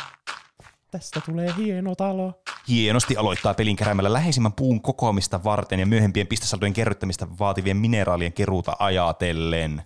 Tuo on varmaan tuttu taktiikka myös teillekin. Kyllä, kyllä. To, tosi ihailtava tuo Ve- Veetin Lapion liike. Tosi tasainen rytmi siinä. Näkee kyllä, että nyt on kotipihalla reenattu ihan pienestä asti tätä. Ja, saa vielä tehokkaasti pinottua nuo, nuo kerätyt palaset noihin rakennelmiin. Kyllä, siinä on multaa kyllä hyvin sijoitettu strategisiin sijoituksiin, joten ei tarvitse siinä tuhlata aikaa paremmin. Oi, oi, oi, nyt näyttää siltä, että ilta saapuu. Luuskat ja kuoleet ovat kyllä häntä vauhdilla jahtaamassa siellä. Ai ai, huomaako lähellä olevan hiipiä? Ai ai, ai, pahalta näyttää! Mutta ei, välttää kuitenkin nipiin napiin. Siinä on Verimattilalla vielä hyvä chanssi jatkaa tästä eteenpäin. Multa hökkeli on kerrassaan nerokas taktiikka kuitenkin. Mutta pioneerina taisi toimia ruotsalainen saatan Improhimovic. Jättää kuitenkin hiilet tuosta keräämättä. Mi- mi- miten kommentoit tuota? Vähän erikoinen ratkaisu. Kyllä tämä ei ole, ihan, tämä ei ole ollut kyllä historiallisesti se Veetin ykköslaji, että nyt oli, taustatyö oli kyllä hyvin tehty, että alusta asti oli hyvä taktiikka, että tuo pieni talo kyllä suojaa hyvin varsinkin näitä jättihämääkkejä vastaan, jotka tuppaa hyppimään tuolta vuoren seinämiltä, mutta resurssit tässä jäi vähän vähäisiksi, että tärkeintä nyt kuitenkin, että selvitään jatkoon tuohon, tuohon Veetin päälajiin. Ja sieltä taas selvittiin aamuun asti. Äh, vähän jäi heikoksi pistesaldo, mutta to, kuten sanottua, selviäminen on tärkeämpää tässä lajissa. Jatketaan seuraavan lajiin, ryskeen joukkueajot. Tarkoituksena ajaa kartingradalla mahdollisimman nopeasti maaliin varoin esteitä ja vastustajien häirintää. Laji sai alkunsa vuonna 1999, mutta jäi muutaman traagisen kierroksen jälkeen aika taka-alalle, kunnes tuossa viime vuonna tuli tuo renesanssi taas. Kyllä, tästä on tietenkin monilla vähän huonoja muistoja tästä, mutta keskitytään nyt siihen positiiviseen, että täällä on meillä suomalainen edustus ja ties mihin vielä rahkeet riittää. Kyllä, kyllä. Mä oon vain karttingia. Kävin kerran ajamassa kartingradalla äitin kanssa. nyt on lähtölaskenta aika sieltä, lähdetään liikenteeseen ja nousee, kun kuudelta, kuunnella sieltä viidennelle nousee, Verimattila lähtee liikkumaan siitä ja aika hyvin, hyvin lähtee siitä. Tämä muistaa kyllä oman urankin varrelta, että tätä sivuttaisliukuvauhdinottoa harjoiteltiin leireillä ihan, ihan kyllästymiseen saakka, että se on kyllä ihan päätekniikoita tässä lajissa. Ilman sitä ei oikein, ei, ei tuonne kärkipaikalle asiaa. Mm, kyllä, kyllä. Ja nyt lähestyy ensimmäistä sikania kohti, mitä käy, oi oi oi, vähän pahalta näyttää, mutta Merimattila selviää siitä, mutta ei, ei, katso, katso, Lari, katso, siellä tulee lämpö, Oi, oi, ei voi, ei lämpö haketava ohjus tulee vaan suoraan Väistä, vastaan. väistä, väistä, väistä. Ei, ei, pistääkö vähän sellaista taktiikkaa, jättäkö siellä pelivaraa, tehdä mitä tekee, oi oi oi, iso katastrofi, nyt on Suomelle ja Verimattilalle tullut iso kolhu Exports-urheiluhistoriassa. Oi herranen aika sentään, mitä tosta tapahtui, mitä sieltä tulee. Pitihän se arvata. Kerrankin päästään kisoihin, niin näin, näin siinä aina käy. Näin se on. Ai ai ai. Ja Suomen unelmat murskaantuvat niinku Verimattilan karting-auto konsanaan. Ai ai ai. Siinä oli Verimattilan ura lyhyt ja ytimekäs. Kyllä. Niin kuin taisi olla tämäkin lähetys. Nä, näitähän on nähty tässä meidän ö, suomalaisten, suomalaisten e-sports-urheilijoiden urien varrella, että monesti ne loppuvat lyhyen johonkin kisaan. Mm, kyllä. Perin valitettavaa, mutta tämä on pahamainen laji juuri tästä syystä. Kyllä. saa nähdä, mitä lajiliitto nyt kommentoi tästä jälkimainingeista, mutta tota, tämä on, Suomen osalta taisi olla kyllä kuitenkin tässä, ja lähetys on myös sitä mukaan luettu, niin kuin ovat Verimattilan päivätkin. Jospa seuraavana vuonna sitten uusilla kisailijoilla taas. Mm, kyllä. Jatkamme siis näillä, näillä kuvilla ja näillä haikeilla tunnelmilla.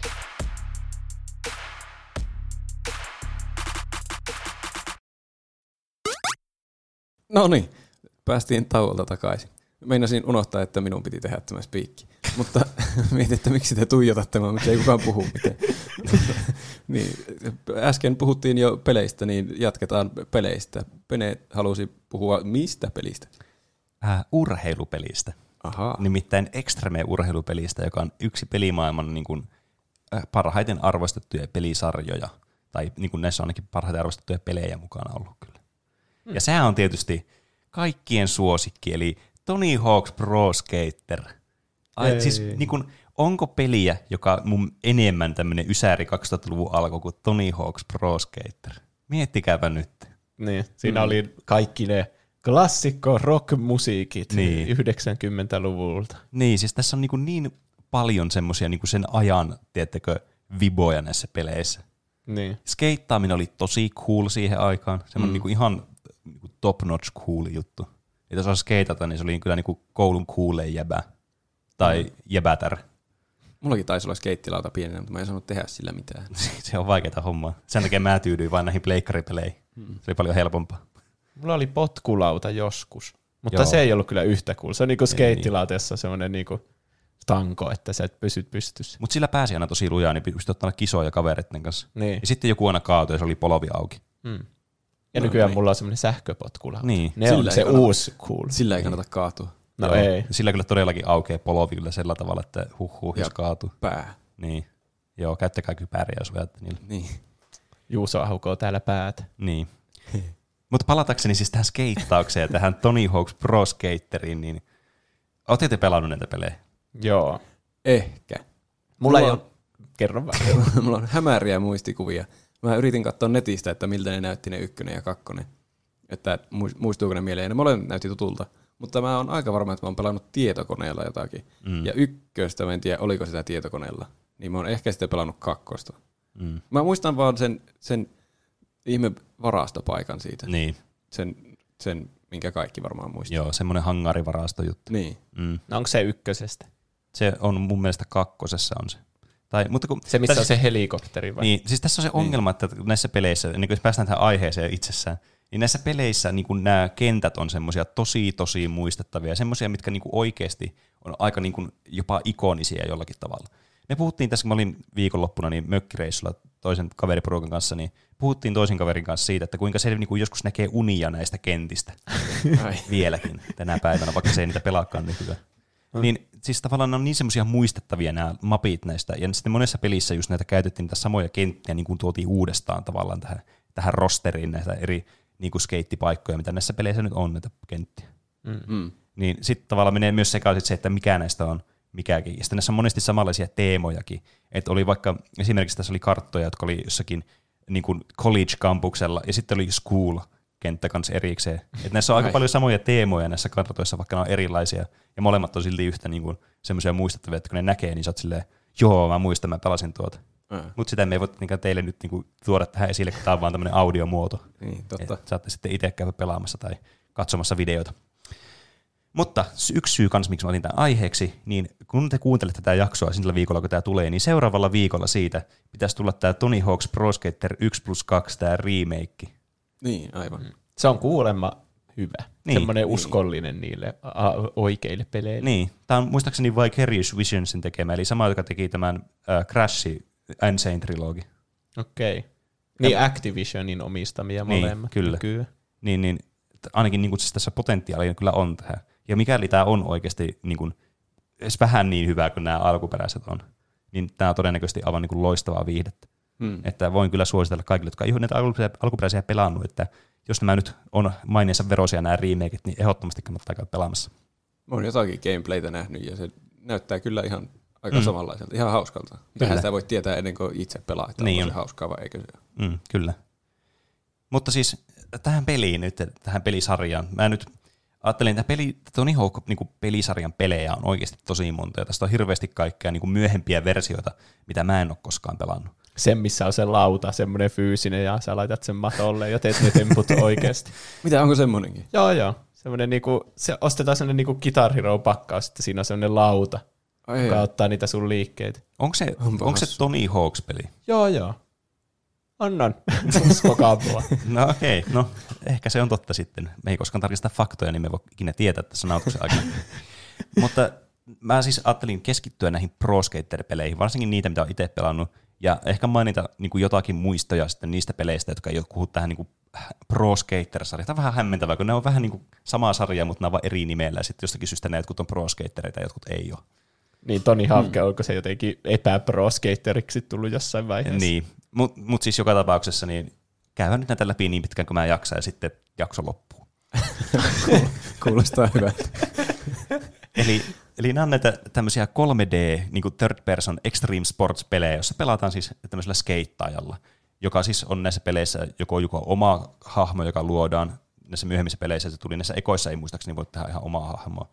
Tai sitten pelataan niillä oikeilla skeittaajilla. No nimellisesti tietenkin Tony Hawk on mukana tässä, joka on se kaikkien suosikkihahmo. Tai Mut vaikka Spider-Man. niin, sekin on jossakin hahmossa tämmöinen unlockable-hahmo. Mm. Muista oliko se kakkosessa taisi olla. Ja sitten vaikka jollakin Chad Muskalla tai näitä. Ja sitten on näitä yl- ylimääräisiä hahmoja, just niin kuin, vaikka kuten sanoit, Spider-Man tai Officer Dick, mikä oli myös semmoinen yksi mun suosikeista. Onko nyt pitänyt hommata oikeudet Spider-Manin skeittaukseen? Öö, no siis, Eiköhän. niin, todennäköisesti.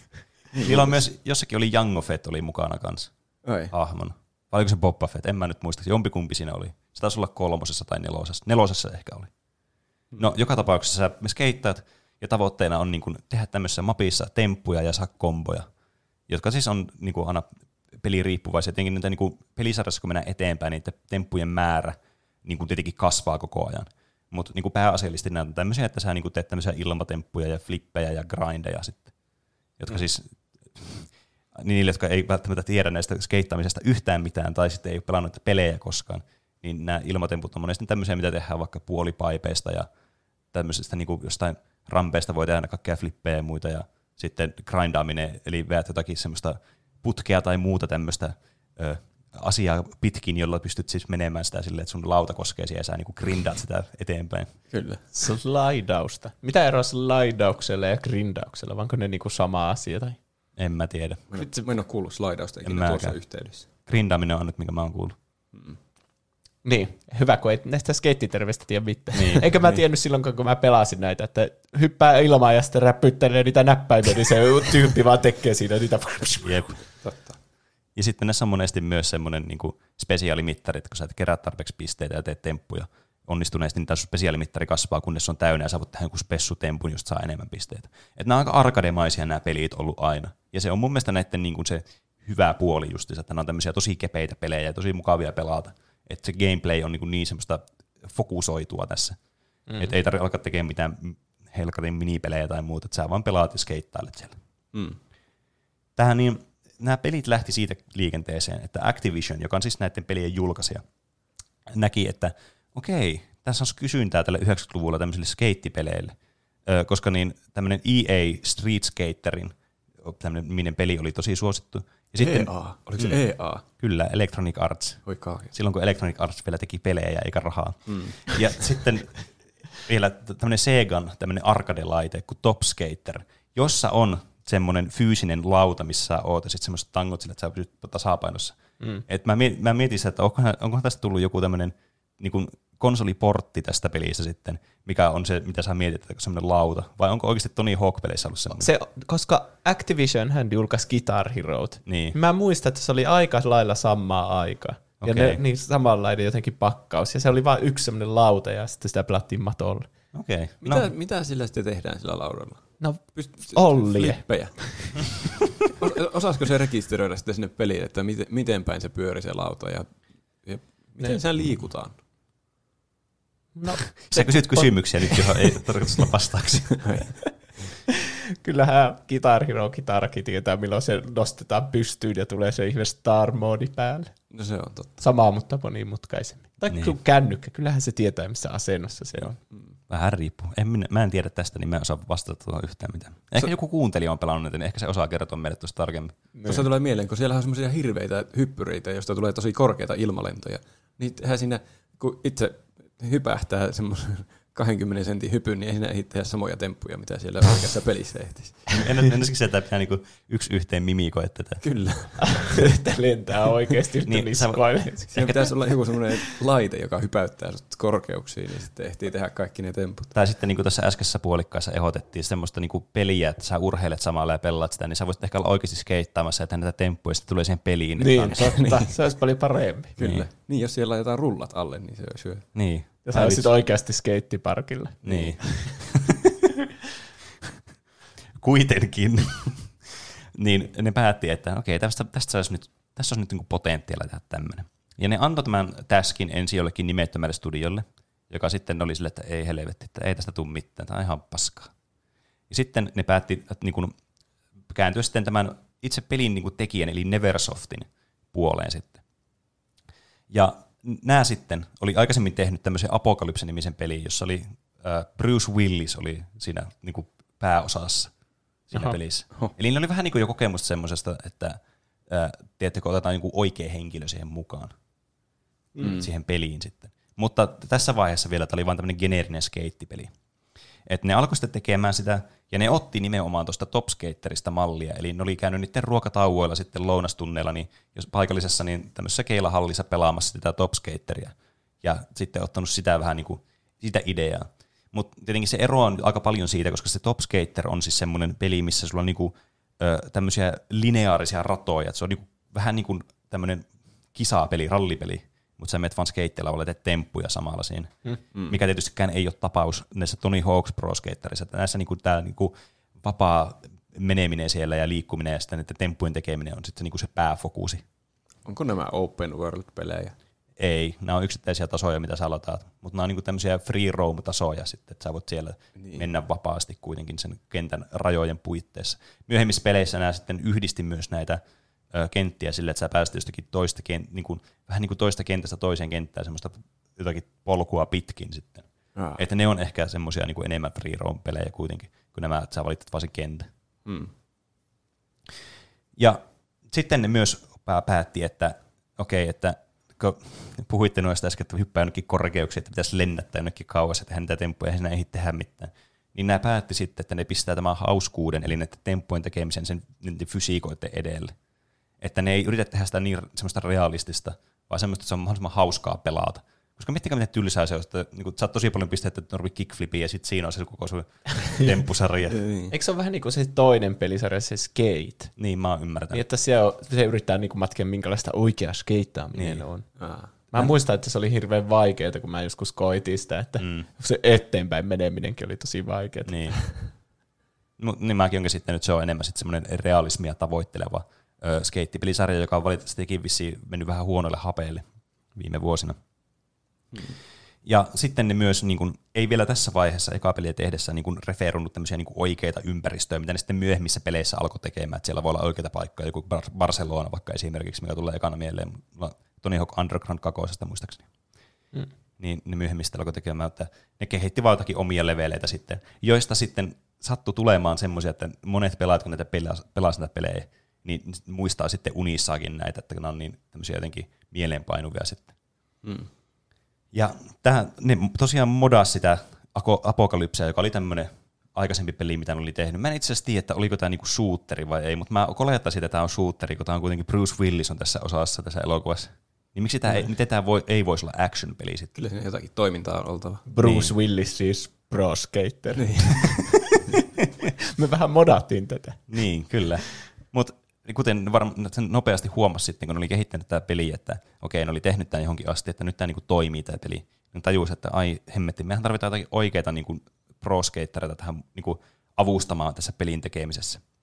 Ja silloin Activision päätti, että hmm, Neversoftin kanssa siinä, että nyt Tony Hawk on tosi isossa huudossa ollut. Niin kysytäänpä siltä, että haluaisiko se lähteä meidän kanssa niinku tekemään tätä. Se oli tunnetuin skeittaja muistaakseni tuohon aikaan. Ja se oli ihan tosi innoissaan lähtemässä tuohon mukaan. Et se oli itse asiassa aikaisemminkin jo toivonut tämmöistä, että tulisi tämmöinen joku hyvä skeittipeli sitten, joka vähän niin kuin, kans niin kuin nostaisi tämän niin kuin skeittaamisen niin kuin mainetta ja semmoista, niin kuin tun, niin kuin, että se olisi tunnetumpaa sitten. Että mm. se ei ole semmoista niin underground extreme hommaa, että kukaan ei tiedä mistä puhutaan. Niin se oli sitten ihan mielellä lähtenyt mukaan. Eli A- väität, että skeittaaminen tuli niinku suosituksi myös näiden pelien kautta, että ne on semmoisessa symbioosissa niin. ollut. Siis ihan ehdottomasti. Siis se on mun mielestä aivan niin kuin ilmeistä, koska nämä on ihan hullun suosittuja ollut nämä pelit. Ja nämä on ihan hullu hyvin menestynyt myös nämä pelit. Mm. Ja sitten kaikki on ajatellut, mäkin haluan oppia nuo temput Niin, oikeasti. kyllä. Koska mulla ainakin kävi sille, että mä halusin opetella skeittaa, mutta ei mulla ole koskaan ollut skeittilauta tai mahdollisuutta siihen silloin. Niin sitten se vähän niin kuin jäi. Mutta mä olisin kyllä halunnut, jos mulla olisi ollut mahdollisuus, niin mä olisin kyllä lähtenyt opettelemaan sitä hommaa. Ihan varmasti. Vaikka mm. se, siinä olisi varmasti lookannut itseään kyllä tosi monesti. Mm. Tony Hawk on kyllä muutenkin vissiin ollut semmoinen aika skeittauksen esille tuoja Niin muutenkin kuin näiden pelien myötä. Joo, kyllä. Semmoinen niin kuin, skeittauksen tämmöinen kultapoika ja tämmöinen niin kuin malliesimerkki. Ja tosi niin kuin, tietenkin kaikki tuntee Tony Hawkin. Tai siis ei tunne, mutta siis niin kuin tietää. Että, Vanha kuomi. jep. Että niin kuin, tosi, tosi tärkeä merkitys hänellä on ollut. Ja tämä Activision oli sitten silleen, että no niin, me maksetaan sulle nyt tämmöinen könttäsumma tästä, että tämmönen, että me tarvitaan sulle tämmöinen tarjous. Niin ahaa, Tony Hawk fiksuna miehenä päätti, että se ottaa rojalteja näistä peleistä. Mikä tietysti oli erittäin hyvä idea, koska tämän, siis nimeä tietysti on käytetty niin kuin monessa monessa pelissä, mm, varmaan mm. muistatte. Ja tämä tienasi tämän ekapelin niin kuin, tavallaan sillä rojalteilla sen niiden tarjouksen takaisin kahdessa vuodessa. Niin voitte kuvitella vaan, että kuinka paljon rahaa sitten se on saanut enemmän siitä, että sillä on ollut rojalteja näihin kaikkiin muihinkin peleihin.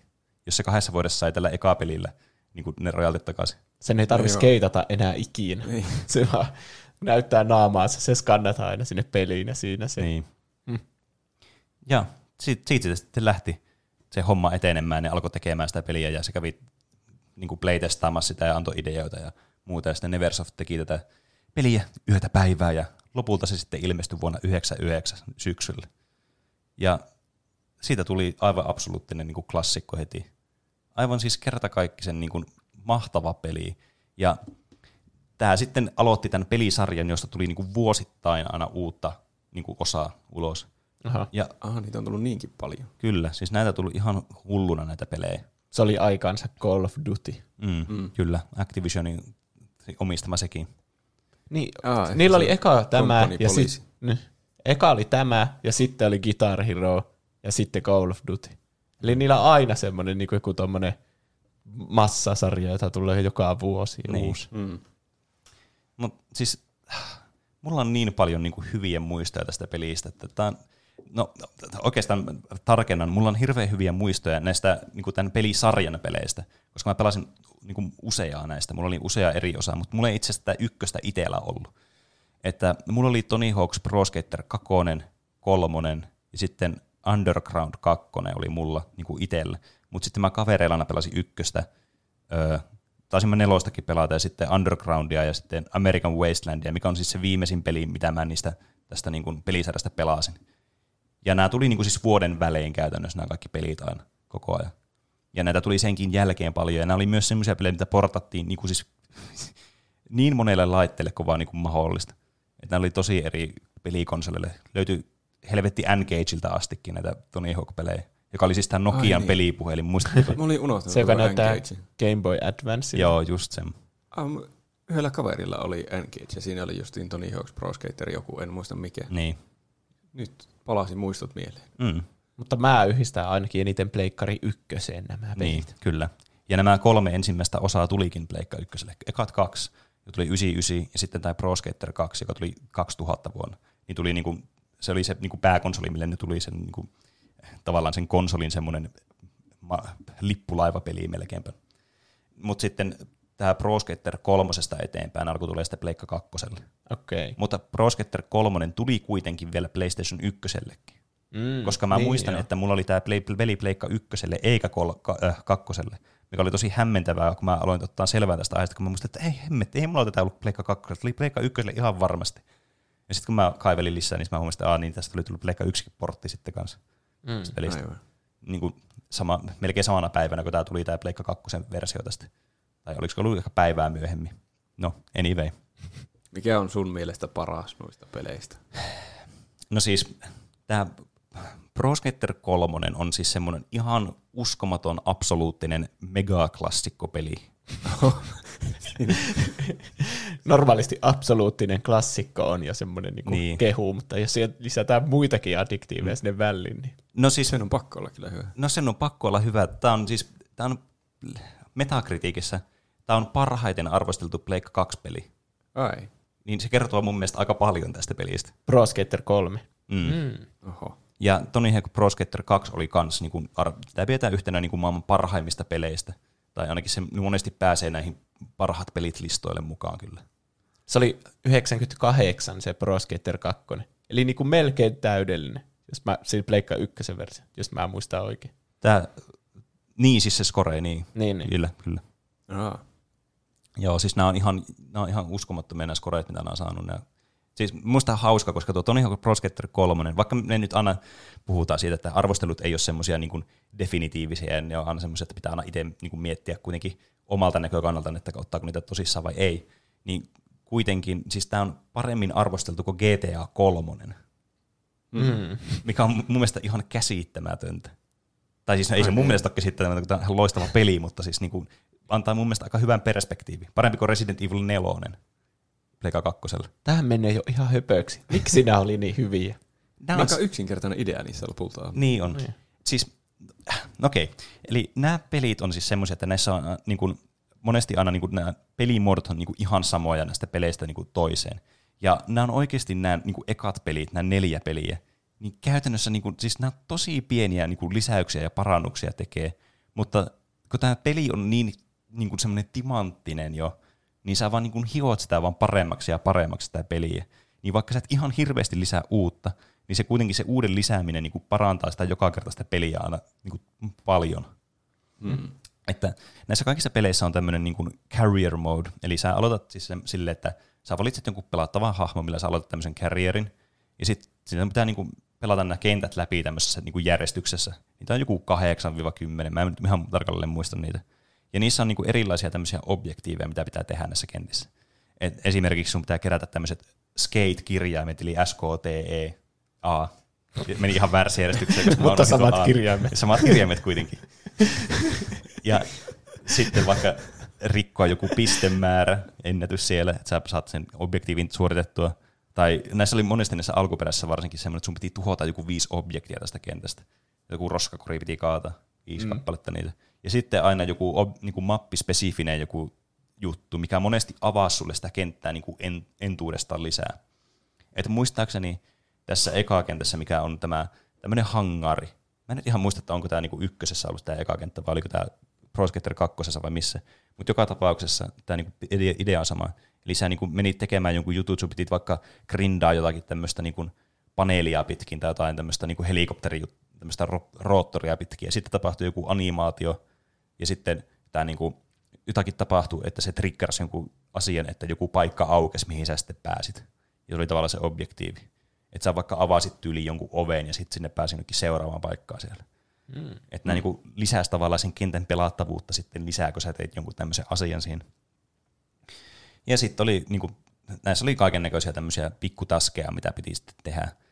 Joku temppu jossain tai muuta vastaavaa. Näidenkin kehittyi sitten aina pelien myötä enemmän enemmän. Ja sitten tässä oli myös semmoisia kenttiä näissä tässä career missä sun pitää niin kuin tehdä joku, osallistua tämmöisen kilpailuun, joka oli siis joku, olisiko joku kolmikierroksinen tämmöinen skeittikisa, missä sun pitää jossakin minuutissa tai kahdessa minuutissa niin kuin tämmöisellä niin kuin ns. Niin kuin oikealla skeittipaikalla. Tai niin kuin, nämä olivat vähän niin kuin tämmöisiä makeshift skeittimestoja, nämä, missä aina oltiin jossakin koulussa tai hangaarissa tai tämmöiset. Ne ei ole niin kuin, tavallaan niin kuin suunniteltu sille skeittaamiselle. Että ne on vähän niin kuin yrittää olla semmoisia oikeita ympäristöjä jo, niin kuin ainakin jollakin tasolla. Mutta jostain syystä kaikki on semmoisia ramppeja niin, joka kyllä. paikassa. Jep, nimenomaan. Ramppeja, niin, jotka johtaa johonkin railiin jossain korkealla. Niin, niin. kyllä. Mutta sitten tässä oli tämmöisiä niin kuin tarkoitettuja niin kuin skeittiparkkeja, jotka toimi sitten tämmöisinä, niin kuin, tämmöisinä kisakenttinä, missä piti sitten saada mahdollisimman iso tulos tässä kolmessa kierroksessa ja voittaa sitten se kisa, että pääsi eteenpäin. Ja mulla meni eniten aikaa tässä pelissä sitten näihin muihin pelimuotoihin, eli siis tähän free skateen, joka on se just se, että sä voit vaan skeitata siellä ja tehdä temppuja ja muita vastaavia. Että tää oli semmoista, mistä mä tykkäsin ihan hirveästi. Tässä oli myös tämmöinen single session pelimuoto, missä niinku kahdessa minuutissa pelaat jotain kenttää yrität saada isoimman tuloksen. Eli tämmöinen arcade-muotoinen tapa tavalla, että yrität vaikka kavereiden kanssa kapata, että haha, mä sain kaksi miljoonaa pistettä tässä, että yritäpä tehdä samaa tai muuta vastaan. Tässä tulee tämmöinen arcade-elementti hirveän nopeasti vastaan, mikä tietenkin, niin kuin, tämä sai paljon inspiraatiota arcade-peleistä, Top Skaterista, mm. niin se ei ole mitenkään yllättävää. Ja se sopii tälle pelin tyylille, kun tämä on peli niin yksinkertainen itsessään, niin sitten sä niin asetat itselle näitä tavoitteita just sille, että sinusta tulee parempi tässä pelissä, isompia komboja, mitkä sitten niin kuin lisää sun pistemäärää ja sä oot niin kuin parempi siinä pelissä. Niin tämä skate on sitten tavallaan vaan se sama muoto, mutta saat vaan keitata niin rajattoman määrä siellä, että siinä ei ole mitään aikarajoitusta. Ja mun suosikkiasia näissä peleissä tässä Freeskateissa oli aina, kun tehdä semmoisia niin kutsuttuja gäppejä. Eli ne oli tämmöisiä niin kuin spesiaalia tämmöisiä paikkoja näissä kentissä. Et esimerkiksi jos sulla on vaikka kaksi semmoista halfpipea ja siinä välissä on joku auto vaikka silleen, niin kuin, että siinä on tämmöinen reikä vähän niin kuin. Niin jos sä hyppäsit tavallaan niin sitä, sitä halfpipesta siihen toiseen, niin sä saat jonkun gapin tehtyä ja sillä oli joku nimi tavallaan.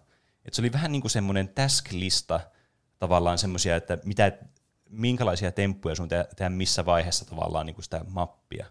Ja ne oli muistaakseni myös listattu johonkin menuun, että sä pystyt niinku unlokkaan tavallaan kaikki gapit sieltä ja saadaan ne kaikki veettyä sieltä läpi. No vähän, niin kuin achievement. Niin, niin. siis kyllä. niin kuin achievement. Että tulee tehtyä sellaisia asioita, mitä ei välillä, vä, niin kuin muuten ehkä hoksaisi. Niin, kyllä. Ja mun mielestä tämä on myös tosi niin kuin, tärkeä osa ollut näitä pelejä aina.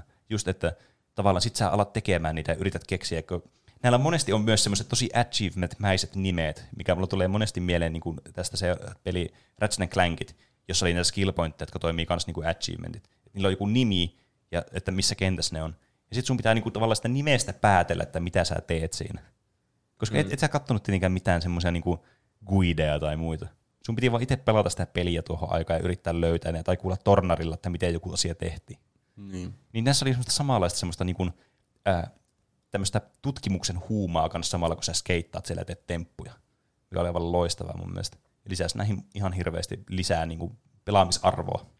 Ja saattoi löytyä ihan uusi paikka jostakin korkealta, mm. että tuonnekin pääsee liukumaan. Niin, kyllä. Mm. Ja sitten alkoi mielikuvitus lentää, että mitä kaikkea komboja tästä voi vetää.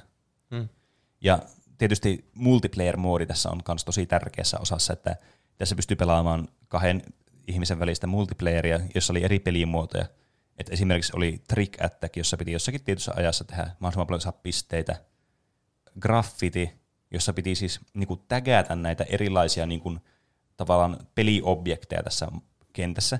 Eli sä teet jossakin halfpipella jonkun tempu ja saat siitä vaikka 3000 pistettä. Niin sä tägäsit tämän osan sitä niin kuin karttaa. Et se oli yleensä joku se yksi rampin osa, semmoinen segmentti, joka sitten värjääntyi joko semmoiseksi sinertäväksi tai punertavaksi, riippuen kummalla, niin kuin, kumpi väri sä oot.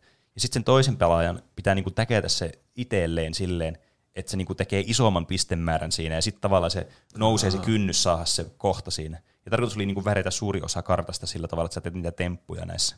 Mm. Tuota me pelattiin hauska. aika paljon. Jep. Tuo on tosi hauska pelimuoto. Tässä on tosi paljon tämmöistä niinku monin pelillistä valuea tässä pelissä kanssa, mikä teki tästä tosi suositun. Ja varsinkin kun tämä pystyy pelaamaan kahdestaan, niin sä et tarvinnut multitappia tai muuta, että sä tästä niin kuin se koko nautinnon, vaan tämä oli just niin kuin kaksin pelattava peli. Ja sitten oli myös semmoinen, mitä tuli itselle pelattua paljon, niin Horse. Eli siis semmoinen pelimuoto, missä niin kuin vaiheltiin ohjainta. Että sä, teit, sä aloitit jostakin paikasta, sulla oli joku kahdeksan sekuntia aikaa, tai sitten sun, niin kuin, se loppuu sitten, kun sä teet ensimmäisen tempun. Ja sun oli tarkoitus tehdä mahdollisimman iso pistekombo siinä tavallaan sen kombon aikana tai sen tempun aikana. Ja sen vastustajan täytyy ylittää se määrä. Jos se ylittää, niin se siirtyy sille toiselle pelaajalle, ja se jatkuu, kunnes tavallaan jompikumpi feilaa se, että se ei saa sitä pistemäärää, jolloin se saa yhden kirjaimen tästä sanasta horse, mm, eli vaikka mm. H ekana. Ja se pelaa, ja sitten se vaihtuu se spavnauspaikka jonnekin muualle, ja sitten tehdään taas sama, sama juttu uudestaan. Ja sitten se pelaaja, jolle tulee tämä sana ekana, niin häviää sitten tämän peli. Vähän niin kuin sikaasta pelaa sitä pallopeliä, muistatteko? Mm. Niin, tuohon perusleikki niin kaikissa lajeissa niin. oikeastaan tuo horse. Mm, kyllä. Oliko se, oliko se niin pelkästään niiden pisteiden perusteella, että siinä ei pitänyt tehdä, että pitää tehdä tämä tietty temppu tuonne tästä, ja sitten jos se toinen ei onnistunut siinä, niin sitten tulee. Muistaakseni tässä oli, että se oli niin kuin pelkästään pistemäärästä, mutta mm. tietenkin näitä pelejä on niin paljon, ja nämä pelin muodotkin on vähän tuunaantunut vuosien varrella, niin mä en ole ihan varma, että onko se myöhemmin muuttunut semmoiseksi, että sun pitää tehdä just joku, vaikka ylittää joku tietty, vaikka auto, ja tehdä sen yli joku temppu. Niin. Joku tietty temppu tai jotain muuta. Et sun pitää niin kuin matkia sitä toista siinä. Mä en siis, siis, siis tiedä yhtään, mutta mä, tuli vaan mieleen tuommoinen, koska niin. yleensä horset on aina semmoisia, että pitää niin kuin, sama asia tehdä niin, yhtä kyllä. hyvin. Mutta Tony Hawk's Pro Skaterissa on varmaan vaikeasti tietää edes, minkä tempu itse teki, kun vaan räppäilee niitä näppäimiä, niin, niin sitten kyllä. sille teppä perässä. Mm. ja nämä sitten nämä pelimuodot niin kuin on näissä muissakin peleissä sitten. Et tämä Tony Hawk Pro Skater 2, joka tuli vuonna 2000 sitten seuraavana vuonna, niin tämä oli sitten semmoinen niin eka näistä, mitä mä pelasin. Että mä pelasin tätä ykköstä vasta sen jälkeen, mä olin pelata kakkosta. Ja tämä kakkonen lisäsi tosi paljon niin kuin oleellisia niin kuin piirteitä, mitä mä kuvittelin, että ykkösessä oli, mutta niitä ei ollut. Esimerkiksi vaikka, että tässä pystyy tekemään näitä manuaaleja. Eli se, että, ah. että sä niin kuin veät sillä niin kuin keulia sillä vaikka sillä sun niin laudalla ja jatkat sun komboja ja tasapainotella siinä laudan päällä, että sun niin kuin kombo jatkuu niin tätä ei ollut siinä ykköspelissä ollenkaan, vaikka ne oli suunnitellut tekevänsä ne, niin ne ei ollut ehtinyt kuitenkaan deadlineen mennessä lisätä niitä, niin ne sitten päätti, että ne seuraavan peliin sitten tekee nämä. Ja tämä oli siis tosi oleellinen elementti, koska jos sä haluat pitkän kombon, niin kuin varsinkin näissä myöhemmissä peleissä, niin sä et saa tehtyä niitä ilman näitä manuaaleja, koska tämä manuaali oli semmoinen tapa niin kuin päästä A, paikasta A paikkaan B sille, että sun kombo jatkuu. Tai silleen niin kuin me sitä aina käytettiin. Mm, että on tosi mm. vaikea päästä pelkästään jollain raileilla paikasta A paikkaan B tai jos sä menet halfpipeen, niin tavallaan se sun kombo loppuu niin automaattisesti, sit, sit, kun sä et voi jatkaa sitä mitenkään siinä ilman, että sä niin kuin, tavallaan meet vaan paikallasi. Niin, niin tavallaan näiden kombojen tekeminen sitten myöhemmissä niin kuin peli, peleissä sitten niin kuin helpottuu ihan huomattavasti. Että oli tosi paljon vaikeampia tehdä silloin ekoissa peleissä kuin sitten vaikka näissä myöhemmissä peleissä, missä jossakin sä pystyt menemään pois lauan päältäkin hetkellisesti, että sun kombo jatkuu. Ai. Kuinka se toimii? Mä, Ottaa mä, laudan kättä ja juoksee toiseen vähän kenttään ja sitten, no niin, jatketaan, niin, jatketaan tästä. Niin, siis no, periaatteessa kärjistettynä tuolla tavalla. Mutta mä voin niistäkin vielä mainita tässä jossakin vaiheessa. Ja toinen kans asia, mikä on mun mielestä todella, todella tärkeä oli tässä kakkospelissä ja kolmospelissä, nimittäin Level Editor. Oh. Tämä oh. oli semmoinen asia, mihin mä käytin ihan sikana aikaa. Kun mä oon aina tykännyt peleissä Level Editorista – niin tämä oli jotenkin semmoinen, kun sä teet tämmöisen arkademaisen kentän, skeittiparkin. Sitten sä kirjaimellisesti se on niin kuin alu, sä valitsit jonkun teeman sille kentälle, ja sitten teit semmoisen suhteellisen niin kuin rajattuun alueeseen tämmöisistä asseteista teit tämmöisen niin kuin, ö, tämmöiselle gridilayoutille tämmöisen skeittiparki sitten. Ja sinne pystyy niin kuin, tekemään itse omia gäppejä muun muassa, ja tämmöisiä, että sä pystyt tavallaan tekemään kentän ja sitten antaa se niin kuin kaverille haasteeksi vaikka. Mm. Ja siinä oli myös kaikkea epärealistisia juttuja, mitä sä pystyt laittamaan yli piikkejä tai tämmöisiä, että ei saanut tippua vaikka alas tai niinku, jutu, niinku spavnaa uudestaan. Mm. Ja. ja tämä oli semmoinen, mä käytin tähän ihan hulluna aikaa näihin leveleiden tekemiseen. Tämä oli niinku, se kans niinku, yksi mun suosikkiasia tästä tässä pelissä. Ja äh, ai vitsi, mulla tulee niin paljon vyöryä kaikkia nostalgisia fiiliksiä näistä ja mitä kaikkia hassuja kenttiä teki semmoisia, että piti vaikka pystyi vaan kiertämään niin kuin ympyrästä, että siinä oli semmoinen kunnon rotko keskellä. Et sun piti tavallaan mennä semmoista rataa pitkin niin kuin ees taas. Mm. tai muuta vastaavia. Mä muistan, että mun kaveri teki vaan semmoisia kenttiä, johon se laittoi vaan ihan täyteen kaikkea. Että niissä ei oikein voinut liikkua edes. Niin, jep. Sekaa melskoja. jep se ei itsekään voinut liikkua niissä mitenkään. Vai oliko Niin. se keittänyt joku salaisesta? niin, kaksin peliä varten, että itse pääsee niin. siellä. Niin. No ei kun semmoinen, että tästä tulee tosi siistiä ja tunkee se vaan täyteen kaikki. Niin kuin mm. joku lapsi voisi suunnitella skeittiparkin. Niin, Mutta oikeasti se vaatii vähän nyanssia, että kyllä. siellä välillä voi olla tasaista ja sitten tulee taas ramppeja ja mm. reilejä. Ja Niin. Kyllä. Näin se on. Ja sitten ne lisäsi myös tämän niin kuin multiplayerin, tämän freeskatein. Että tämä freeskate oli aluksi vain niin kuin yksin pelimoodi, mutta tässä sitten pystyt freeskeittaamaan niin kuin ihan vaan tässä moniin pelissäkin, kaksin pelissä pystyy vaan kikkailemaan siellä kaverin kanssa. Jos haluaisi vaan pelata sitä peliä silleen, että ei ollut mitään niin kuin kisaa siinä menossa, niin pystyy vaan pelaamaan tätä sitten. Voiko siinä törmätä toisiinsa? Mun mielestä voi, ja sitten se kaataa sen toisen. Et jossakin vaiheessa ne lisäsi tähän pelimuodon, missä piti niinku, tää oli tämmöistä hippaa, että sun piti ottaa se toinen kiinni ja kaataa se. Aa, Mikä on mun, mun mielestä kans tähän peliin aivan loistavasti sopiva pelimuoto. kuulostaa hauskalta. Niin, jep.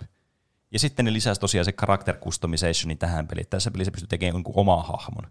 Ja näillä hahmoilla on niinku tämmöisiä statseja, mitä sä keräät. Sä muistaakseni, jos veti tehtäviä, niin sai jotakin semmoisia palleroita, millä pystyy sitten upgradeaamaan omaa leveliä.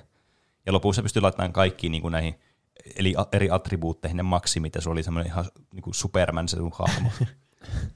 ja tä- tässä kans unlokaattiin näitä tämmöisiä temppuja, muistaakseni silleen, että muistaakseni ne oli kans niitä niinku spesiaalitrikkejä, että kaikki normitrikit osas valmiiksi, mutta nämä spesiaalitrikit oli sitten semmoiset, että ne piti ostaa rahalla. Että sä saat rahaa näistä kentistä ja sitten sä pystyt ostamaan niitä temppuja. Tätä sinne päin. Mm.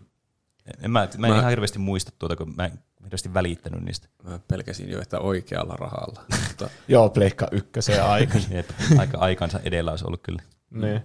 Mutta niin, eikö siinä character customizationissa, niin eikö se ollut, olikohan se sitten Pleikka kakkosella, kun oli sitten se aitoi kamera, niin jotta, jossakin niistä pystyy ottamaan kuvaa omasta naamasta ja laittaa mm. sen sinne. Saattoi olla. Mä muistan, tai muistan, mä muistan, kun mä otin researchia tein tähän aiheeseen, että jossakin vaiheessa näissä peleissä oli semmoinen, että sä pystyt lähettämään tänne niille, niin kuin siis Neversoftille, pystyt laittaa sun kuvan sä johonkin sähköpostiosoitteeseen, ja sitten ne lisää siihen peliin sen niin kuin naaman.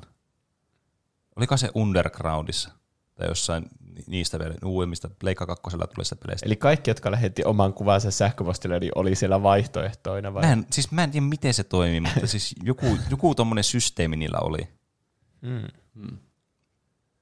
No, mutta siis joka tapauksessa tässä aina jotenkin yritti tehdä itsensä, tai semmoisen mahdollisimman tyhmän näköisen hahmo, mikä näissä peleissä tietysti aina hauskinta tehdä semmoinen ihan naurettava, niin semmoinen ihan epäärjestely sininaamainen alieni. Niin, niin sitten sillä pystyy skeittailemaan ja tekemään näitä tehtäviä ihan normaalisti. Siis tämä career mode pysyy ihan samana näissä ekoissa näissä Pro Skater-peleissä.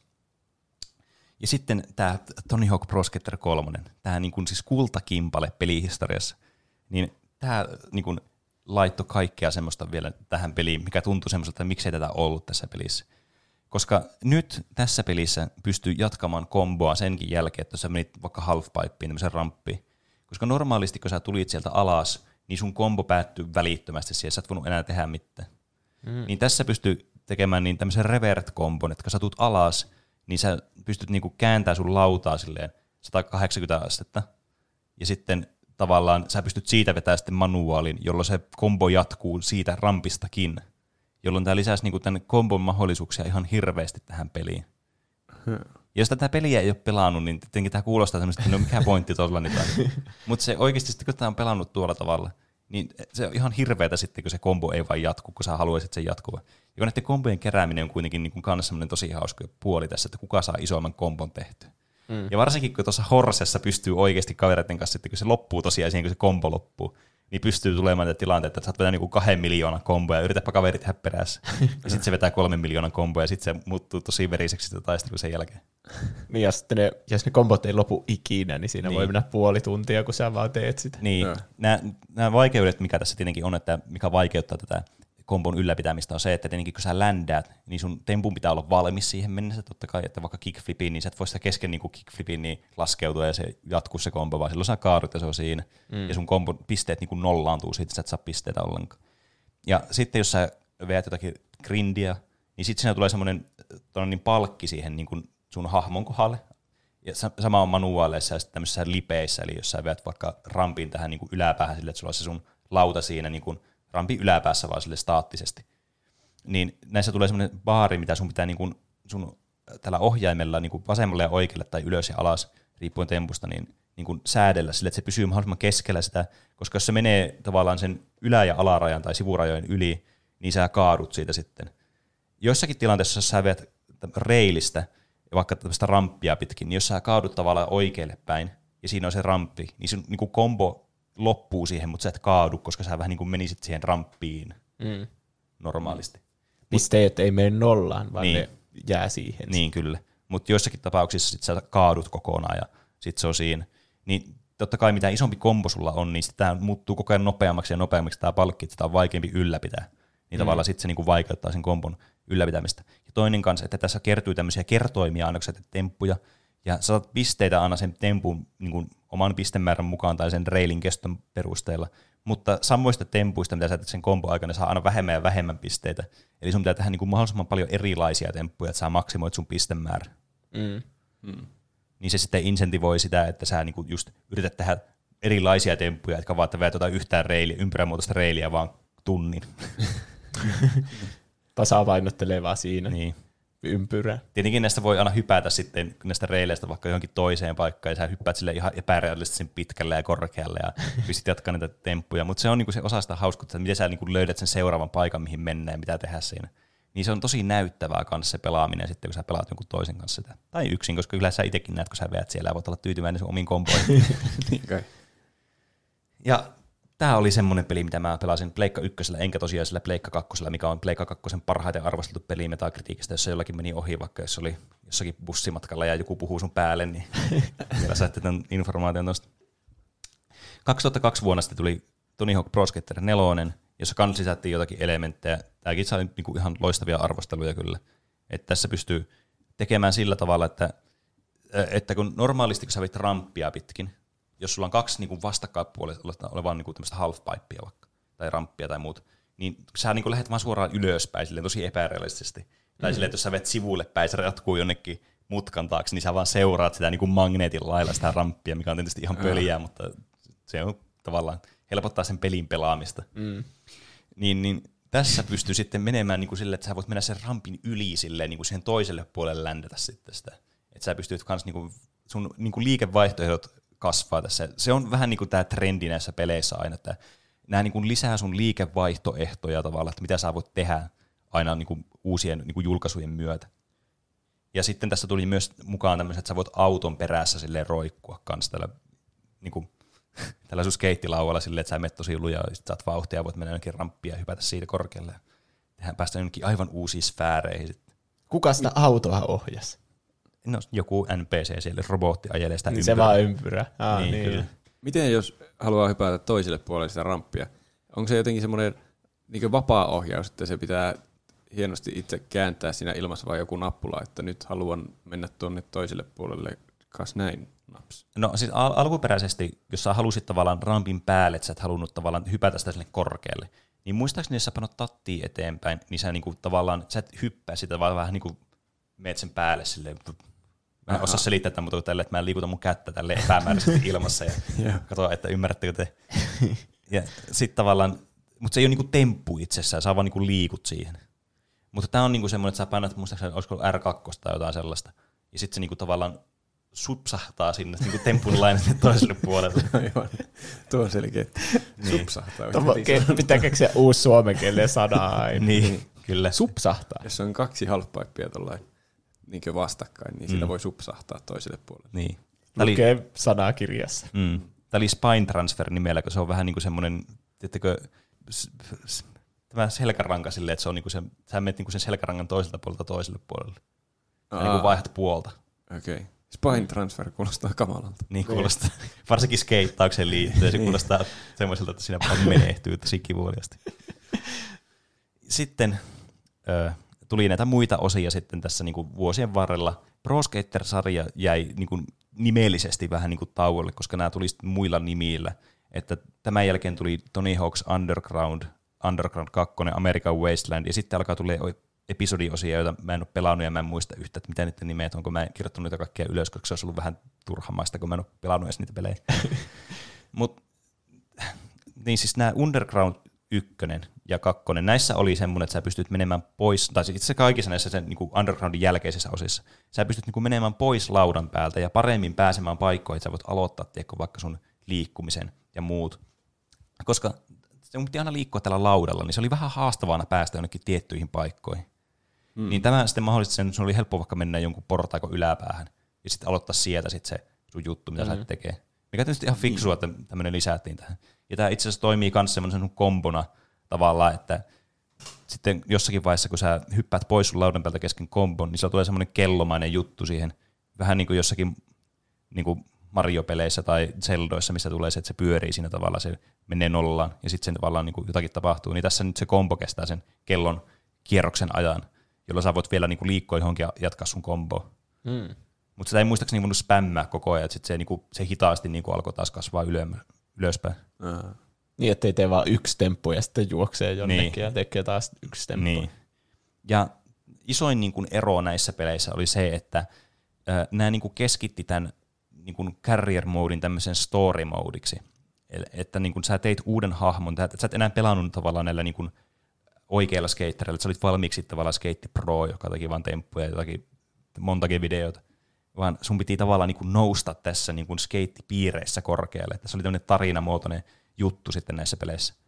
Ja sitten täällä oli tosiaan niitä eri skeittareita sitten niin kuin mukana, jotka itse asiassa ääninäytteli itseään myös näissä. Että se oli myös mm. semmoinen bonus näissä.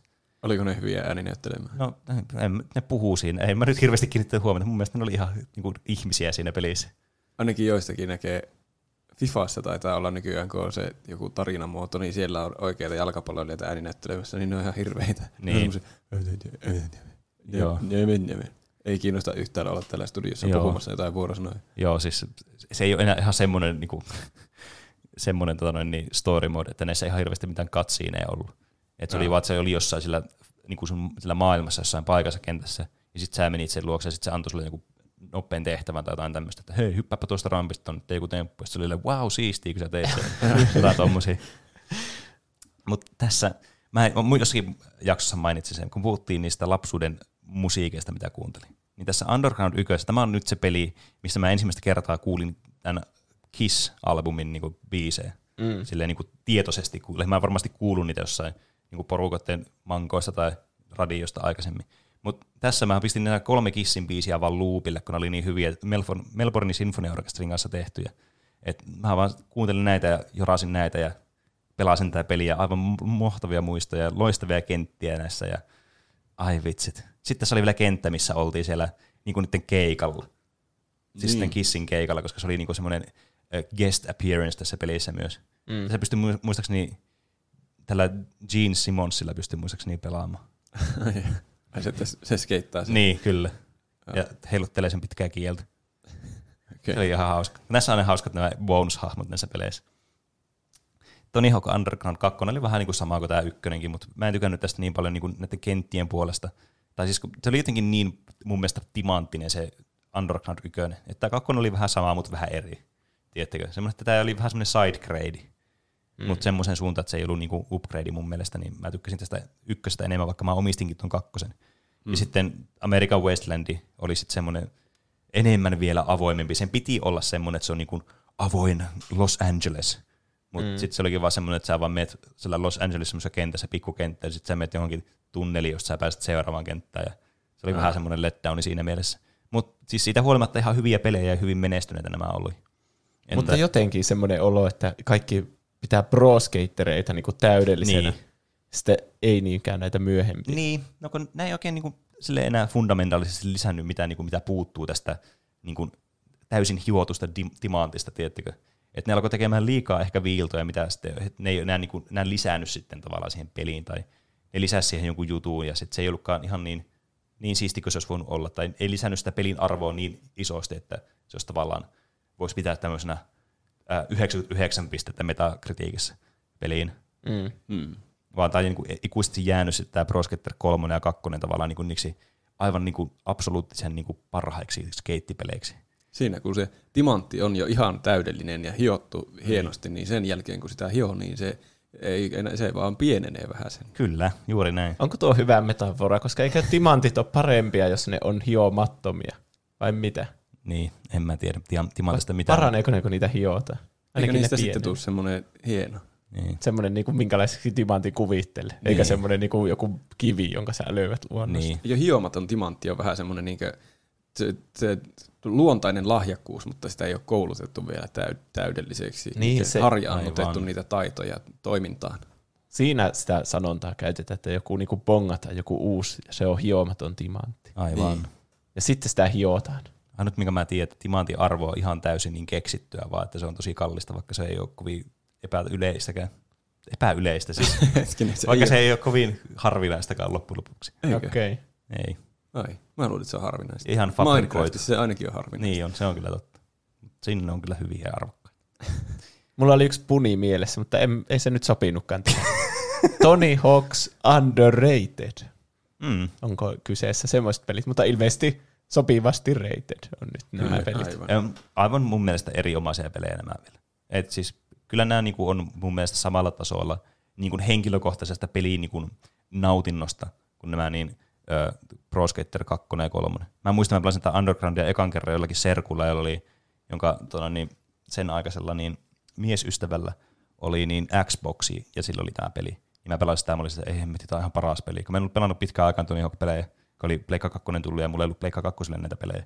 Mutta sitten sen jälkeen mä innostuin niistä taas uudestaan, Mm. kun pääsin pelaamaan sitä. Mutta kuten varmasti olette ehkä kuullut, niin, niin mä nyt skippaan näitä pelejä tässä ihan huolella ja jätän niin hu- huomiota kaikki, mitä sillä välissä on, kun päästään mm. Tony Hawk Pro Skater 5. Niin, no niin, nyt paluu näihin parhaisiin klassikoihin. Niin. Tuo pienen alakuopan jälkeen on taas ylämäki tulossa Niin. hyviin peleihin. Ainakin täällä niinku Robo, oliko se Robo Mode vai mikä joku Robocop, en minä muista mikä tämä niinku developerin nimi oli. Mutta se on nyt merkityksetöntä tässä, koska se on mennyt konkurssiin. Tämä muuten huonosti aloitti tämän, nyt mä spoilasin teille, että miten tämä päättyy tämä tarina. Niin tämä oli todellakin ylämäki niille. Ainakin siinä mielessä, siitä, että oli tosi vaikea pitää Rullalaudalla ei pääse ylämäkeen kovin hyvin. Ei Loppuu pääse. vauhdit jossain vaiheessa. Mikä on itse asiassa tosi hauskaa, kun tässä pelissä pystyy aina menemään näitä hirveän niin absurdeja ylämäkiä ylöspäin. Mutta Niin se on joo. saa. To, niissä vanhoissa peleissä se ei potkinut ikinä suunnilleen, että kun piti Xää pohjassa, niin se vaan liukui sille niin. eteenpäin, mutta mistä se saa sen vauhdin. Niin, mutta siis tosiaan nehän teki näitä niin realismi toisena näitä pelejä, että eka pistetään hauskuus ja sitten realismi, mikä oli tietysti erittäin hyvä pelivalinta. Hmm. Mutta siis tämä yritys, jonka nimeä yhtään muista, niin teki peliin Activisionin siivittämänä, että tehkääpä peli, Tony Hawk Pro Skater-peli vuodelle 2015. Ja tämä on siis Tämä on lähinnä tunnettu vaan siitä, kuinka pukinen paskaläjä tämä on, mikä ei toimi yhden yhtään, tämmöinen absoluuttinen niin cash grabi. Että nyt ollaan päässyt tämmöiseen niin EAN ja Activisionin tämmöiseen parhaimpaan niin puoleen, eli tee vaan tämmöinen absoluuttinen cash grab tästä pelistä. Mm. Syy, miksi tämä peli edes tehtiin, oli itse asiassa se, että näiden lisensointisopimus Tony Hawkin kanssa oli päättymässä vuonna 2015, niin piti äkkiä puskea peli vielä ulos, kun oli tämä lisenssi. Ah. Mikä varmasti niin kuin hyvin alustaa tämä, että miten hyvää peli tästä tuli. Tää iskää vielä, kun rautaa on vielä olemassa. niin, niin Ma, kyllä. niin, ja näissä on monesti se, että niin kuin, jos on se sopimus, niin pitää tehdä niitä pelejä, että saa pidettyä sitä sopimusta. niin. Että onkohan tässä myös se, onkohan ne Activisionin julkaisemia nyt ne uudet ne remakeit. Mä en itse asiassa ole ihan varma. Voisi kuvitella, että on. Niin. Koska kyllä niillä on varmasti niin kuin, johonkin tämmöiseen jo IP hallinnassa Mm. täytyy olla. Mutta tietenkin Tony Hawkin nimi on kanssa tässä musa- mukana, niin se tietysti vaatii näistä sen oman osuutensa aina. Niin tämä on vaan siis tämmöinen ihan, tässä ratsastettiin hu- äh, huumorilla, kun nostalgialla, mikä tietysti tuli tosi suosituksi. Huumori jäi kyllä, kyllä tässä niinku pelitekijälle, koska tämä oli ihan hirveätä paskaa ja siinä sai kyllä katua kaikki tämän pelin ostajat. No tekikö ne sillä sitten rahaa, mikä siinä oli se suunnitelma? Tämä oli ihan, tämä oli ihan absoluuttinen floppi kaikin puolin. Sitä ei edes ostanut kukaan. Ei, tämä oli ihan siis, tämä oli niin kuin kriitikoitteen halveksi, no, vispaa pursova mätäpaise tämä peli. Se, jos mä muistan oikein, niin tässä oli se, että kun tämän pelin osti, niin siinä levyllä oli pelkästään yksi kenttä. Ja sitten sä latasit patchin, niin siinä tuli se loppupeli. Ja tämä johti siihen semmoiseen spekulaation, että ennen kuin se peli oli niinku printattu levyille, niin ne oli ehtinyt tehdä vasta yhden kentän, ja se koko loppupeli on tehty niinku siinä ajassa, kun se on niinku levyllä, ja mm. sitten sitä ekan päivän patchia varten niinku tehnyt se koko muun pelin. Niin. Tässä, tää on tämmönen, niin kuin, tässä on paljon mielenkiintoisia asioita kyllä. Ja, no, mun mielestä kertoo ihan hyvin tämän myös niin kuin tästä niin kuin, äh, markkinamenestyksestä se, että tämä firma, joka teki tämän pelin, meni konkurssiin. Että ei se nyt ihan putkeen mennyt. No ei varmaan. Että tämä oli tämä, mikä Robocop, Robomode, mikä liian, en minä muista sen nimeä. Niin ei kyllä muista kukaan muukaan, kun tämä ei, tämä ei enää ole olemassa. Hmm. Ja sen jälkeen Tony Hawk-pelejä ei ole tullut. Ai se oli tuommoinen niinkö, Se oli viimeinen. Naula arkku. Kyllä. oli joku. Paitsi ensi viikolla, Ahaa. jolloin tulee remake ekaista kahdesta pelistä Pro Skater nimellä. Ja saa nähdä, että kantaako nämä samanlaista mainetta kuin nämä alkuperäiset. Todennäköisesti ei, koska kukaan nyt pääsisi enää tämmöiseen samanlaiseen niin kuin, huippusuosioon. Ja varsinkaan, niin kuin, kun näissä hienoa näissä peleissä tietysti oli se, että ne oli todella niin kuin, edelläkävijöitä tässä koko genressä. Ja niin kuin, näissä nämä, tämmöisissä urheilupeleissä ne oli aivan niin kuin, huikean mahtavia pelejä. Mm. Niin eihän se nyt tavallaan se sama efekti voi toistua enää, että sä teet saman peliin uudestaan. Niin, Niin, nykyään on vähän eri lailla kilpailua myös. niin kyllä. Paitsi onko skeittipeleistä? Kun ne skate-pelithän loppu jossain vaiheessa. Niin, kyllä. No siis No se. mä en osaa kyllä sanoa tuohon, mutta joka tapauksessa niin kuin, no, kysyntä varmasti on, mutta just, että tämä ei todennäköisesti, todennäköisesti tule pääsemään enää siihen tiedätkö, kulta-aikaan. Mutta ken tietää, kyllä mä ainakin, kyllä mua oikeasti huvittaisi ainakin ostaa tuo ja testata vähän, että päästä uudestaan pro skaterin maailmaan. Tämä muistuttaa sitä Crash-tilannetta, kun tuli se trilogia. Niin, Ja se mun mielestä menestyi tosi hyvin, ja Niin, sehän jotenkin toi uuden, uuden niin kuin aallonkin pelaaja Crashin pariin. Niin, kyllä. Että siis niin kuin hyvä, että näitä tulee, koska just se, että tuo näitä tämmöisiä klassikkopelejä tavallaan uudella maalilla ja uudella niin kuin, ep- ep- tämmöisen niin kuin peli, niin, peliindustrin kehittymisen kannalta, niin kuin näissä, mitä uusia asioita on tapahtunut tässä vuosien varrella, niin se luo, luo nämä vanhat pelit tavallaan uudestaan sitten sille ajalle sopivaksi. Mm. Niin tässä niin kuin potentiaalia kyllä on ihan huikeasti. Että saa nähdä mitä käy. Toivottavasti on hyvä peli, koska mua ainakin kiinnostaisi pelata sitä. Kyllä, sitä mieluummin toivoo, että se olisi hyvä peli kuin huono peli. Näinhän se on. Tosi huonosta pelistä saa tietenkin taas uuden podcastin aihe. Mm, kyllä. Mutta mitä te olette tehnyt viime viikolla? Aletaanko vaikka Roopesta? Öö, no mä oon katsonut nyt loppuun asti, tai kaikki jaksot loppuun. Mä aloitin sen sarjan joskus jo vähän aiemmin, mutta semmoisen sarjan Netflixistä kuin Sunderland Till I Die. Mä menen tällä urheiluteemalla vielä. Mm. Se seuraa, siis Sunderlandin seuraa, että joku pari kautta siinä on. Se oli ihan jännit. En tiedä, onko se niin mielenkiintoinen, jos ei yhtään tykkää jalkapallosta, mutta jos on yhtään tykkää jalkapallosta, niin se oli ihan kiva. Näki seurannut toimintaa sieltä sisältä päin ja oli siinä ihan dramaattisia hetkiäkin. Niin. Mm. Ja sitten mä, mä testasin, olikohan se S, SKFQYO, mä en muista joo se kuulosti oikealta. niin, se puhui Stanley Parablesta, Parabelista, Parable, mikä se on, Joo. Parable. siellä Discordissa. Niin mulla oli pitkään ollut se listalla, että pitää pelata sitä, niin nyt mä pelasin vähän sitä. Ja mä, se oli kyllä omituisen peli, mitä mä oon pelannut. Se on ihan tosi hyvä. Niin on. Hyvä se kyllä oli. Ja se on sopivan mittainen sille, että jos haluaa pelata vain joku kokemuksen itselle. Mm. Sitä voi pelata niin paljon tai vähän kuin haluaa. Niin, Ja kyllä. mä en tiedä yhtään, kuinka paljon mä oon pelannut sitä. Ainakin mä oon muutaman kerran päässyt niin tavallaan loppuun. Niin. Mutta mä en tiedä, kuinka paljon niitä on olemassa. Mm. Aika paljon. Eh, ehkä sitä pitää testailla vielä enemmänkin. Kyllä. Siinä on kyllä ihan hauskoja juttuja. Se kertoja on hauska. Niin. Kyllä. Se on enemmän semmoinen komediapeli. Että Ja ei niin. siinä nyt sitä gameplaytä ole niin paljon, mutta se juonto on hyvä. Niin. Niin. Se on kyllä semmoinen äh, tuplahyppysuositus kyllä varmasti se peli. Niin ja. Joo. Mitä Juuso on tehnyt? No, mä oon niinku Tenettiin, joka tulee tällä viikolla, kun tämä jakso julkaistaan. Ai niin. Se valmistautunut tämmöisellä Mind Twister aikamatkustussarjalla Netflixistä, kuin tämmöinen saksalainen Dark. Jaa. Mä oon kuullut ton Aivan. nimeä joskus, mutta mä en on- tiedä yhtään mikä se on. Sekin on mulla listalla, että se pitäisi katsoa joskus. Tai no katson. Sitä verrataan aina Stranger Thingsiin. Se on vähän semmoinen samanlainen, että semmoinen porukka teinejä siinä ja sitten jo 80-lukukin on siinä mukana ja kaikki. Aivan. Mutta se on, lähtee aika nopeasti eri suuntaan ja se on vähän niin kuin semmoinen synkempi niin sanotusti. Mm. Ai, vähän niin kuin dark. Niin, vähän darkimpaa tavaraa. Ja sitten Last of Usia. En ole vielä päässyt läpi. Se tuntuu tosi pitkältä peliltä. Mm. Ai. Jotenkin siinä ei ole vielä hahmottunut, että mikä se tarinan kaari niin kuin on kokonaisuudessa. Kun luulee, että nyt tämä on niin kuin se päätehtävä. Mutta sitten se lähtikin tangentille ja uudestaan tangentille. Ja sitten olen huomannut, että se on semmoinen pallo, joka ei saavuta sitä loppuansa vielä. Okei. Se vaan tuntuu kasvavan se pallo. Ymmärrättekö? Ah. Kyllä. Tai ympyrä, kun siinä on niitä tangentteja. Mm. Mm. Mitäs Pene on tehnyt? No, mä en itse asiassa, mulla on taas semmoinen että mä tilanne, että mä en muista, mitä mä viimeksi sanoin tässä podcastissa, niin sitten mä saan sanoa ehkä samaa juttu uudestaan.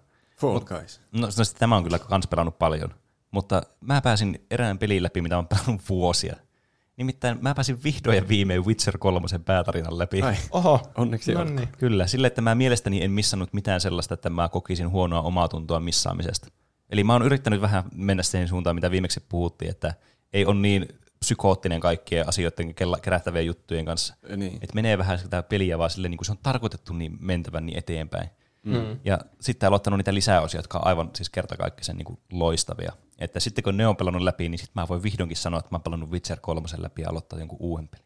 Kuinka paljon elämää mullistuu, kun sen tarinan pääsee läpi? Vai onko se vaan silleen, että okei, no nyt mä oon taas tällä kartassa? No Ja se, jatketaan. aika silleen lailla se menee. Se on silleen niin kuin spoilaamatta, niin tosi jotenkin semmoinen mukavalla ja tyydyttävällä tavalla niin kuin lo- loppuu ja jatkuu elämä. Niin. Okei. Että tuo, tuo nyt ei kertonut yhtään mitään, mikä on tietysti se, Se pointti. hyvä. Mutta se kuitenkin jäi semmoinen niin kuin tyytyväinen olo itsensä. Mm. Joo. Me puhuttiin siinä avoimien maailman pelien jaksossa vähän siitä, että avoimien maailman pelit loppuu, ja sitten sä oot vaan siellä taas siellä maailmassa, ja se on vähän niin kuin se tarina tuntuu sitten semmoiselta, että no, tuo oli vaan yksi näistä monista niin. tarinoista tässä pelissä. Niin, mm. kyllä. Mutta onko aika meidän kaikkien lempisegmentille? Eli miten meni noin niin kuin omasta mielestä? Meille tuli vähän korjauksia niihin turnajaisiin liittyen ja sitten viime jaksoon, koska me nauhoitettiin viimeksi vähän aikaisemmin. Niin. No niin. Ö, Mr. Nobody laittaa, nyt kyllä tuli virhe. Turneissa mainittiin, että Pepe soittaisi vastustajille huonoa musiikkia, niin mainitsitte muuten ensimmäisessä jaksossa, että ihmiset tulee kuulemaan sitä parin vuoden päästä ja saa korvakasvaimen. Tässä on OP-tekniikka, jota Pepen olisi tullut käyttää. Soittaa huonoa musiikkia ja sitten saa korvakasvaimen. Ja niin, tai ilmeisesti tehdä podcastia tai soittaa meidän ensimmäisiä jaksoja. Aivan. Aa, Ai vitsi, niin joo. Totta. se ei tullut mieleen kyllä. Ei niin. Mutta toisaalta, kun Roope ei ollut silloin alussa ja nyt Roope on siinä turneessa mukana, niin, Niin, tää on tämmönen, se ei ehkä toimi ennen. tässä on tapahtunut tämmöisen niin kuin universumien yhdistyminen. Mm. Niin. Ja Jos- myös teidän yhdistyminen oli tapahtunut siellä turnajaisissa. Totta. Karvalakki laittaa se työkalu, jossa on piikejä, pitchwork on talikko. Talikko suomeksi. Niin, Se tietysti se on. perussanasto. Kyllähän me se tiedettiin. Kyllä. Niin vitsillähän me ei vain sitä tiedetty. me ei vaan muistettu sitä. Mä muistan, että mulla on monesti unohtunut talikko. Niin. Siis mä oon useamman kerran elämässäni ollut pitchfork. Mikä se on suomeksi? Ja sitten mä aina katon sen joskus jälkeenpäin. Niin talikko, talikko. Ja sitten mä en muista sitä kuitenkaan seuraavalla Niin. kerralla. Talikko on semmoinen sana, joka unohtaa, että se on ollut olemassa. Tai varmasti joku tämmöinen kauhuskenaario, että sä tiedät jonkun jutun, mutta sä aina unohdat joka kerta sen ja sitten se vainoa sua koko loppuelämä. Olli Legendaarisi laittaa, sanoitte, että Simpsons-elokuva olisi K13, mutta näköjään vaan K7. Niin kyllä, siinä DVDssä luki, mäkin tarkistin, että 7 oli ikäraja. Mm. Mutta se oli Jenkeissä PG-13, niin kuin vasta niin kuin K13. Mm. Ja siellä tuli vähän väittelyä siellä Discordissa, että ilmeisesti Netflix näyttää kanssa, että se on K13. Niin, se vissiin näyttää niinku amerikkalaiset nuo arvostelut sit taisi niinku tuo ikärajat. Mm. Oletettavasti ainakin tällä niinku, Tämän tiedon perusteella. Kyllä. Niin kai. Ja sitten Murdoch laittaa, Disney-osuus uusimmassa jaksossa sai minut aika turhautuneeksi. Kaikista Disney-elokuvista huomaa, että ne on Disney. Enintään K13 keskinkertaisella tai toistuvalla juonella, ja joka elokuva 2005 jälkeen on ollut täynnä CGI-oksennusta. Kaikki elokuvat Marvelista perus Disneyin ja Star Warsiin on mahdollisimman suurelle yleisölle kaikkialla maailmassa helposti pureskeltavaa mössöä, jota kuvaillaan aina vaan viihdyttäväksi. Se on positiivisen asia, mitä siitä sanotaan, ja se yleensä riittää, että elokuvaa mennään katsomaan. Nykyään jos kysyt, että oliko elokuva hyvä, ja siihen vastataan, että olihan se ihan viihdyttävä, niin kerran elokuvan kaukaa. Jotenkin tulee jotenkin fiilis, että ainoastaan minimivaatimukset täyttyvät ja että riittää, kun juoni on ok ja saa muutamat naurut. Olen itsekin talikoinut, talikko on yhtä kuin pitchfork, rahaa Disneylle, varsinkin Marvel-elokuviin, mutta onneksi siitäkin on aikaa. Joskus nykyään tulee laitettua joku uusi pätkä taustalle pyörimään, jos vaikkapa siivoaa. Live actionit ja realistiset animaatiot on hirveintä paskaa. Disneyn alkuperäisissä elokuvissa pahikset ovat todella ilmekkäitä ja persoonallisia hahmoja, mutta mitä kukaan muistaa Jafarista tai Skaarista mitään näissä uudemmissa leffoissa. Angelina Jolie tai Emma Watsonkaan eivät ole erityisen hyviä näyttelijöitä, eivätkä tee oikeutta alkuperäisille hahmoille. Siinä oli pitkä räntti. Eli, eli siis se aihe oli turhauttava, mutta oliko se sen perusteella, että se aihe nyt sattui olemaan vaan turhauttavaa? Koska tuossa oli kaikki pointit, mitä mekin sanottiin. Niin, totta. Niin. Mutta ehkä se vain toi vanhoja tuommoisia, avasi noita vanhoja arpia sitten. Niin. Niin. Niin. Eli me, miten meni noin niin kuin omasta mielestä, niin kai se meni sitten niin kuin aika putkeen. niin, niin kai. Niin, ja tuo sille, että jos niin kuin, mulla vähän säpsähtää korvaa aina se, että niin kuin, no, niin kuin mössöä, vaikka nuo Disney-elokuvat tai Marvelin elokuvat tai muut, niin tietenkin niin kuin musiikki, no musiikki, elokuvan makuja on tietysti monia, ja kyllä mä ymmärrän, että kaikki elokuvat ei ole kaikille tehtyjä, ja jotkut voi tuntua semmoiselta, että tämä on niin massa-elokuva. Mutta niin kuin, tavallaan ei sekään ole mikään niin kuin argumentti, että jos, on, jos joku elokuva on massaa, että se olisi jotenkin negatiivinen asia. Mikä sitä tekee negatiivisen asia silloin? Niin. Niin. Totta kai niitä elokuvia tehdään, mitä mennään katsomaan. Niin, Ja vaikka supersankarielokuvissa mun mielestä kuitenkin aika paljon niin kuin tilaa tehdä omia asioita kyllä. niissä. Mm. Niin kuin, vaikka Infinity War ja Endgame on semmoisia meidän moderneja lempielokuvista varmasti. niin. Mm. Ja vaikka ne onkin sitä Marvelin sitten. Niin, sitä niin sanottua super, niin, supersankari paskaa myös. Niin. Ja Star Warsissa sama homma, että The Last Jedihan oli tosi hyvä ja se mullisti kaiken ja yllätti odotukset, eikä ollut sitä vanhaa kaavaa sitten, mitä kaikki muut. Ja tämä oli viimeinen sana, että ei tarvitse Mun sanoa mielestä- mitään. Ei, Ei, nyt haluan nyt pakko sanoa vielä. Ei, se ei liity Star Warsiin, vaan että Ei niin. viihdyttävät elokuvatkin, jotka on niin vaan, oli ihan viihdyttävä, niin mun mielestä nekin on välillä hyviä. Niin. Niin. Ei kaikkien elokuvien tarvi olla semmoisia jotakin Sundance-eksperimentaalisia mestariteoksia, Niin, että voi olla vaan viihdyttävä elokuvakin välillä. Niin, ainakin mä tykkään katsoa elokuvia, jotka on pelkästään viihdyttäviä, koska se on sen takia, mikä mä katson, se on se syy, miksi mä katson elokuvia, että ne on viihdyttäviä. Niin. En mä halua kolmituntista kokemusta elokuvasta, joka ei ole viihdyttävä, mutta olisi elokuvallinen master, mestariteos jollakin teknisellä tasolla, mitä mä en ymmärrä tai mitä mä en pidä semmoisena itsellä niin kuin tärkeänä asiana. Mutta se on tietysti vain meidän oma mielipide, ja kaikki mielipiteet ovat yhdenveroisia tässä. Kyllä. Niin, kyllähän elokuvia pitää myös olla viihdyttäviä tietenkin. Mm. Ja muutakin, mu- toivottavasti. Mm. Mutta mitäs muita ja viestejä ja aihe-ehdotuksia meille on tullut? Näitä voi laittaa meille Instagram ja Twitterin kautta, josta meidät löytää nimellä Tuplahyppy. sekä Discordin kautta, joka löytyy linkki kuvauksesta, ja sähköpostilla osoitteeseen. Podcast at tuplahyppy.fi. Kyllä. Mä menin itsekin vähän jo sanoissa sekaisin tässä. Mutta linkkejä löytyy sieltä jakson kuvauksesta. Mm. Mm. Tehkää johonkin jaksoon teidän virallinen Oscar-gaala. Musta on hyvä, kun me aina tehdään tämmöisiä virallisia Niin asioita. Se on todella koomista jollakin tasolla. Niin mistähän, kun Oscar tänä gaala. vuonna ei ole tullut ainakaan elokuvia, niin ei se ainakaan Niin. tämän elo- vuoden elokuvista voi olla. Kyllähän meillä on aina joka vuotinen niin kuin vuoden parhaat. Niin, Että onhan sekin semmoinen gaala-jakso periaatteessa. totta. Mm. Tai siis onkin, ei periaatteessa, vaan se on sellainen. Niin. Ja siellä tulee tarkoin harkittuihin kategorioihin ehdokkaat ja voittajat. Kyllä. Ja voisitteko kertoa, että onko Disney tekemässä nuo kaikki elokuvat, mitä te luettelitte ollakseen mukamas luovia vai rahan takia, vai onko niillä yksinkertaisesti ideat loppu? No, tuohonkin tuli ehkä vastaus. Jotenkin vähän johdatteleva kysymys. niin, kyllä. Ehkä se on asia, minkä voi kaikki itse miettiä, että miten, mikä se on. Mitä, Niin. Me ei olla Disneyllä töissä, niin me osata sanoa. Mm. Mutta niin, meidän mielipiteet varmaan tuli siinä viime jaksossa noista Niin. asioista. Kyllä. Voisi kuvitella. Ja sitten muitakin aiheehdotuksia. Tuli iso lista taas. Mä, mitkähän täällä olisi kiinnostavimpia? No Aalol toivo vuosikymmenen parhaat leffat. Niin kuin meillä oli vuosikymmenen parhaat pelit silloin. Niin. Niin, aivan. Ehkä joka vuodeltakin keksisi jonkun hyvän mm. leffan. Ihan varmasti löytäisi jonkun. Munapolo toivo e-sports-tapahtumia, eli vähän nyt mentiin Aa. sitä. Aivan.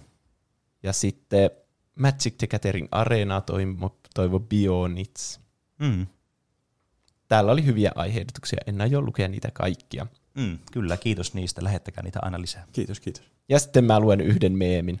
Tällä viikolla ei ollut niin paljon hyviä meemejä mun mielestä, mutta valitsin tämmöisen Olli legendaarisimman tekemään meemin, jossa on taas tämmöinen kuuluisa Drake, tämä oranssi takki päällä. Ja sitten tässä ekassa ruudussa se osoittaa sille, Hö? ja siinä lukee tupla juuso.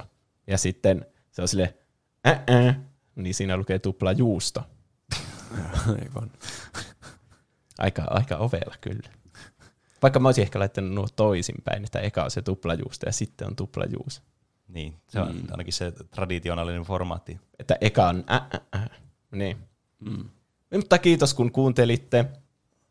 Kiitos kaikille viesteistä ja aiheehdotuksista. Ja niin, vierailkaa meidän kaupassa toki, se on hyvä tapa tukea Mm, meitä. Kyllä. Totta. Mä olin ainakin saanut jo postissa hienon mukin ja sitten pari teepaitaa ja kangaskassin. Ja kaikki Kyllä. olivat erittäin hienoja. Laitoin jo yhden kuvankin Mm. ainakin Instagramiin. Näin on. Meiltäkin löytyy merchia nyt kotoa. Niin, kannattaa siis vierailla sielläkin. Kyllä. Ehdottomasti. Mutta siinä oli varmaan kaikki jutut tältä viikolta. Kyllä. Kyllä. Palataanko aiheeseen ensi viikolla? Kyllä. Tehdään. Nähdään ensi viikolla. Kyllä. Hei. Moi. Moi moi.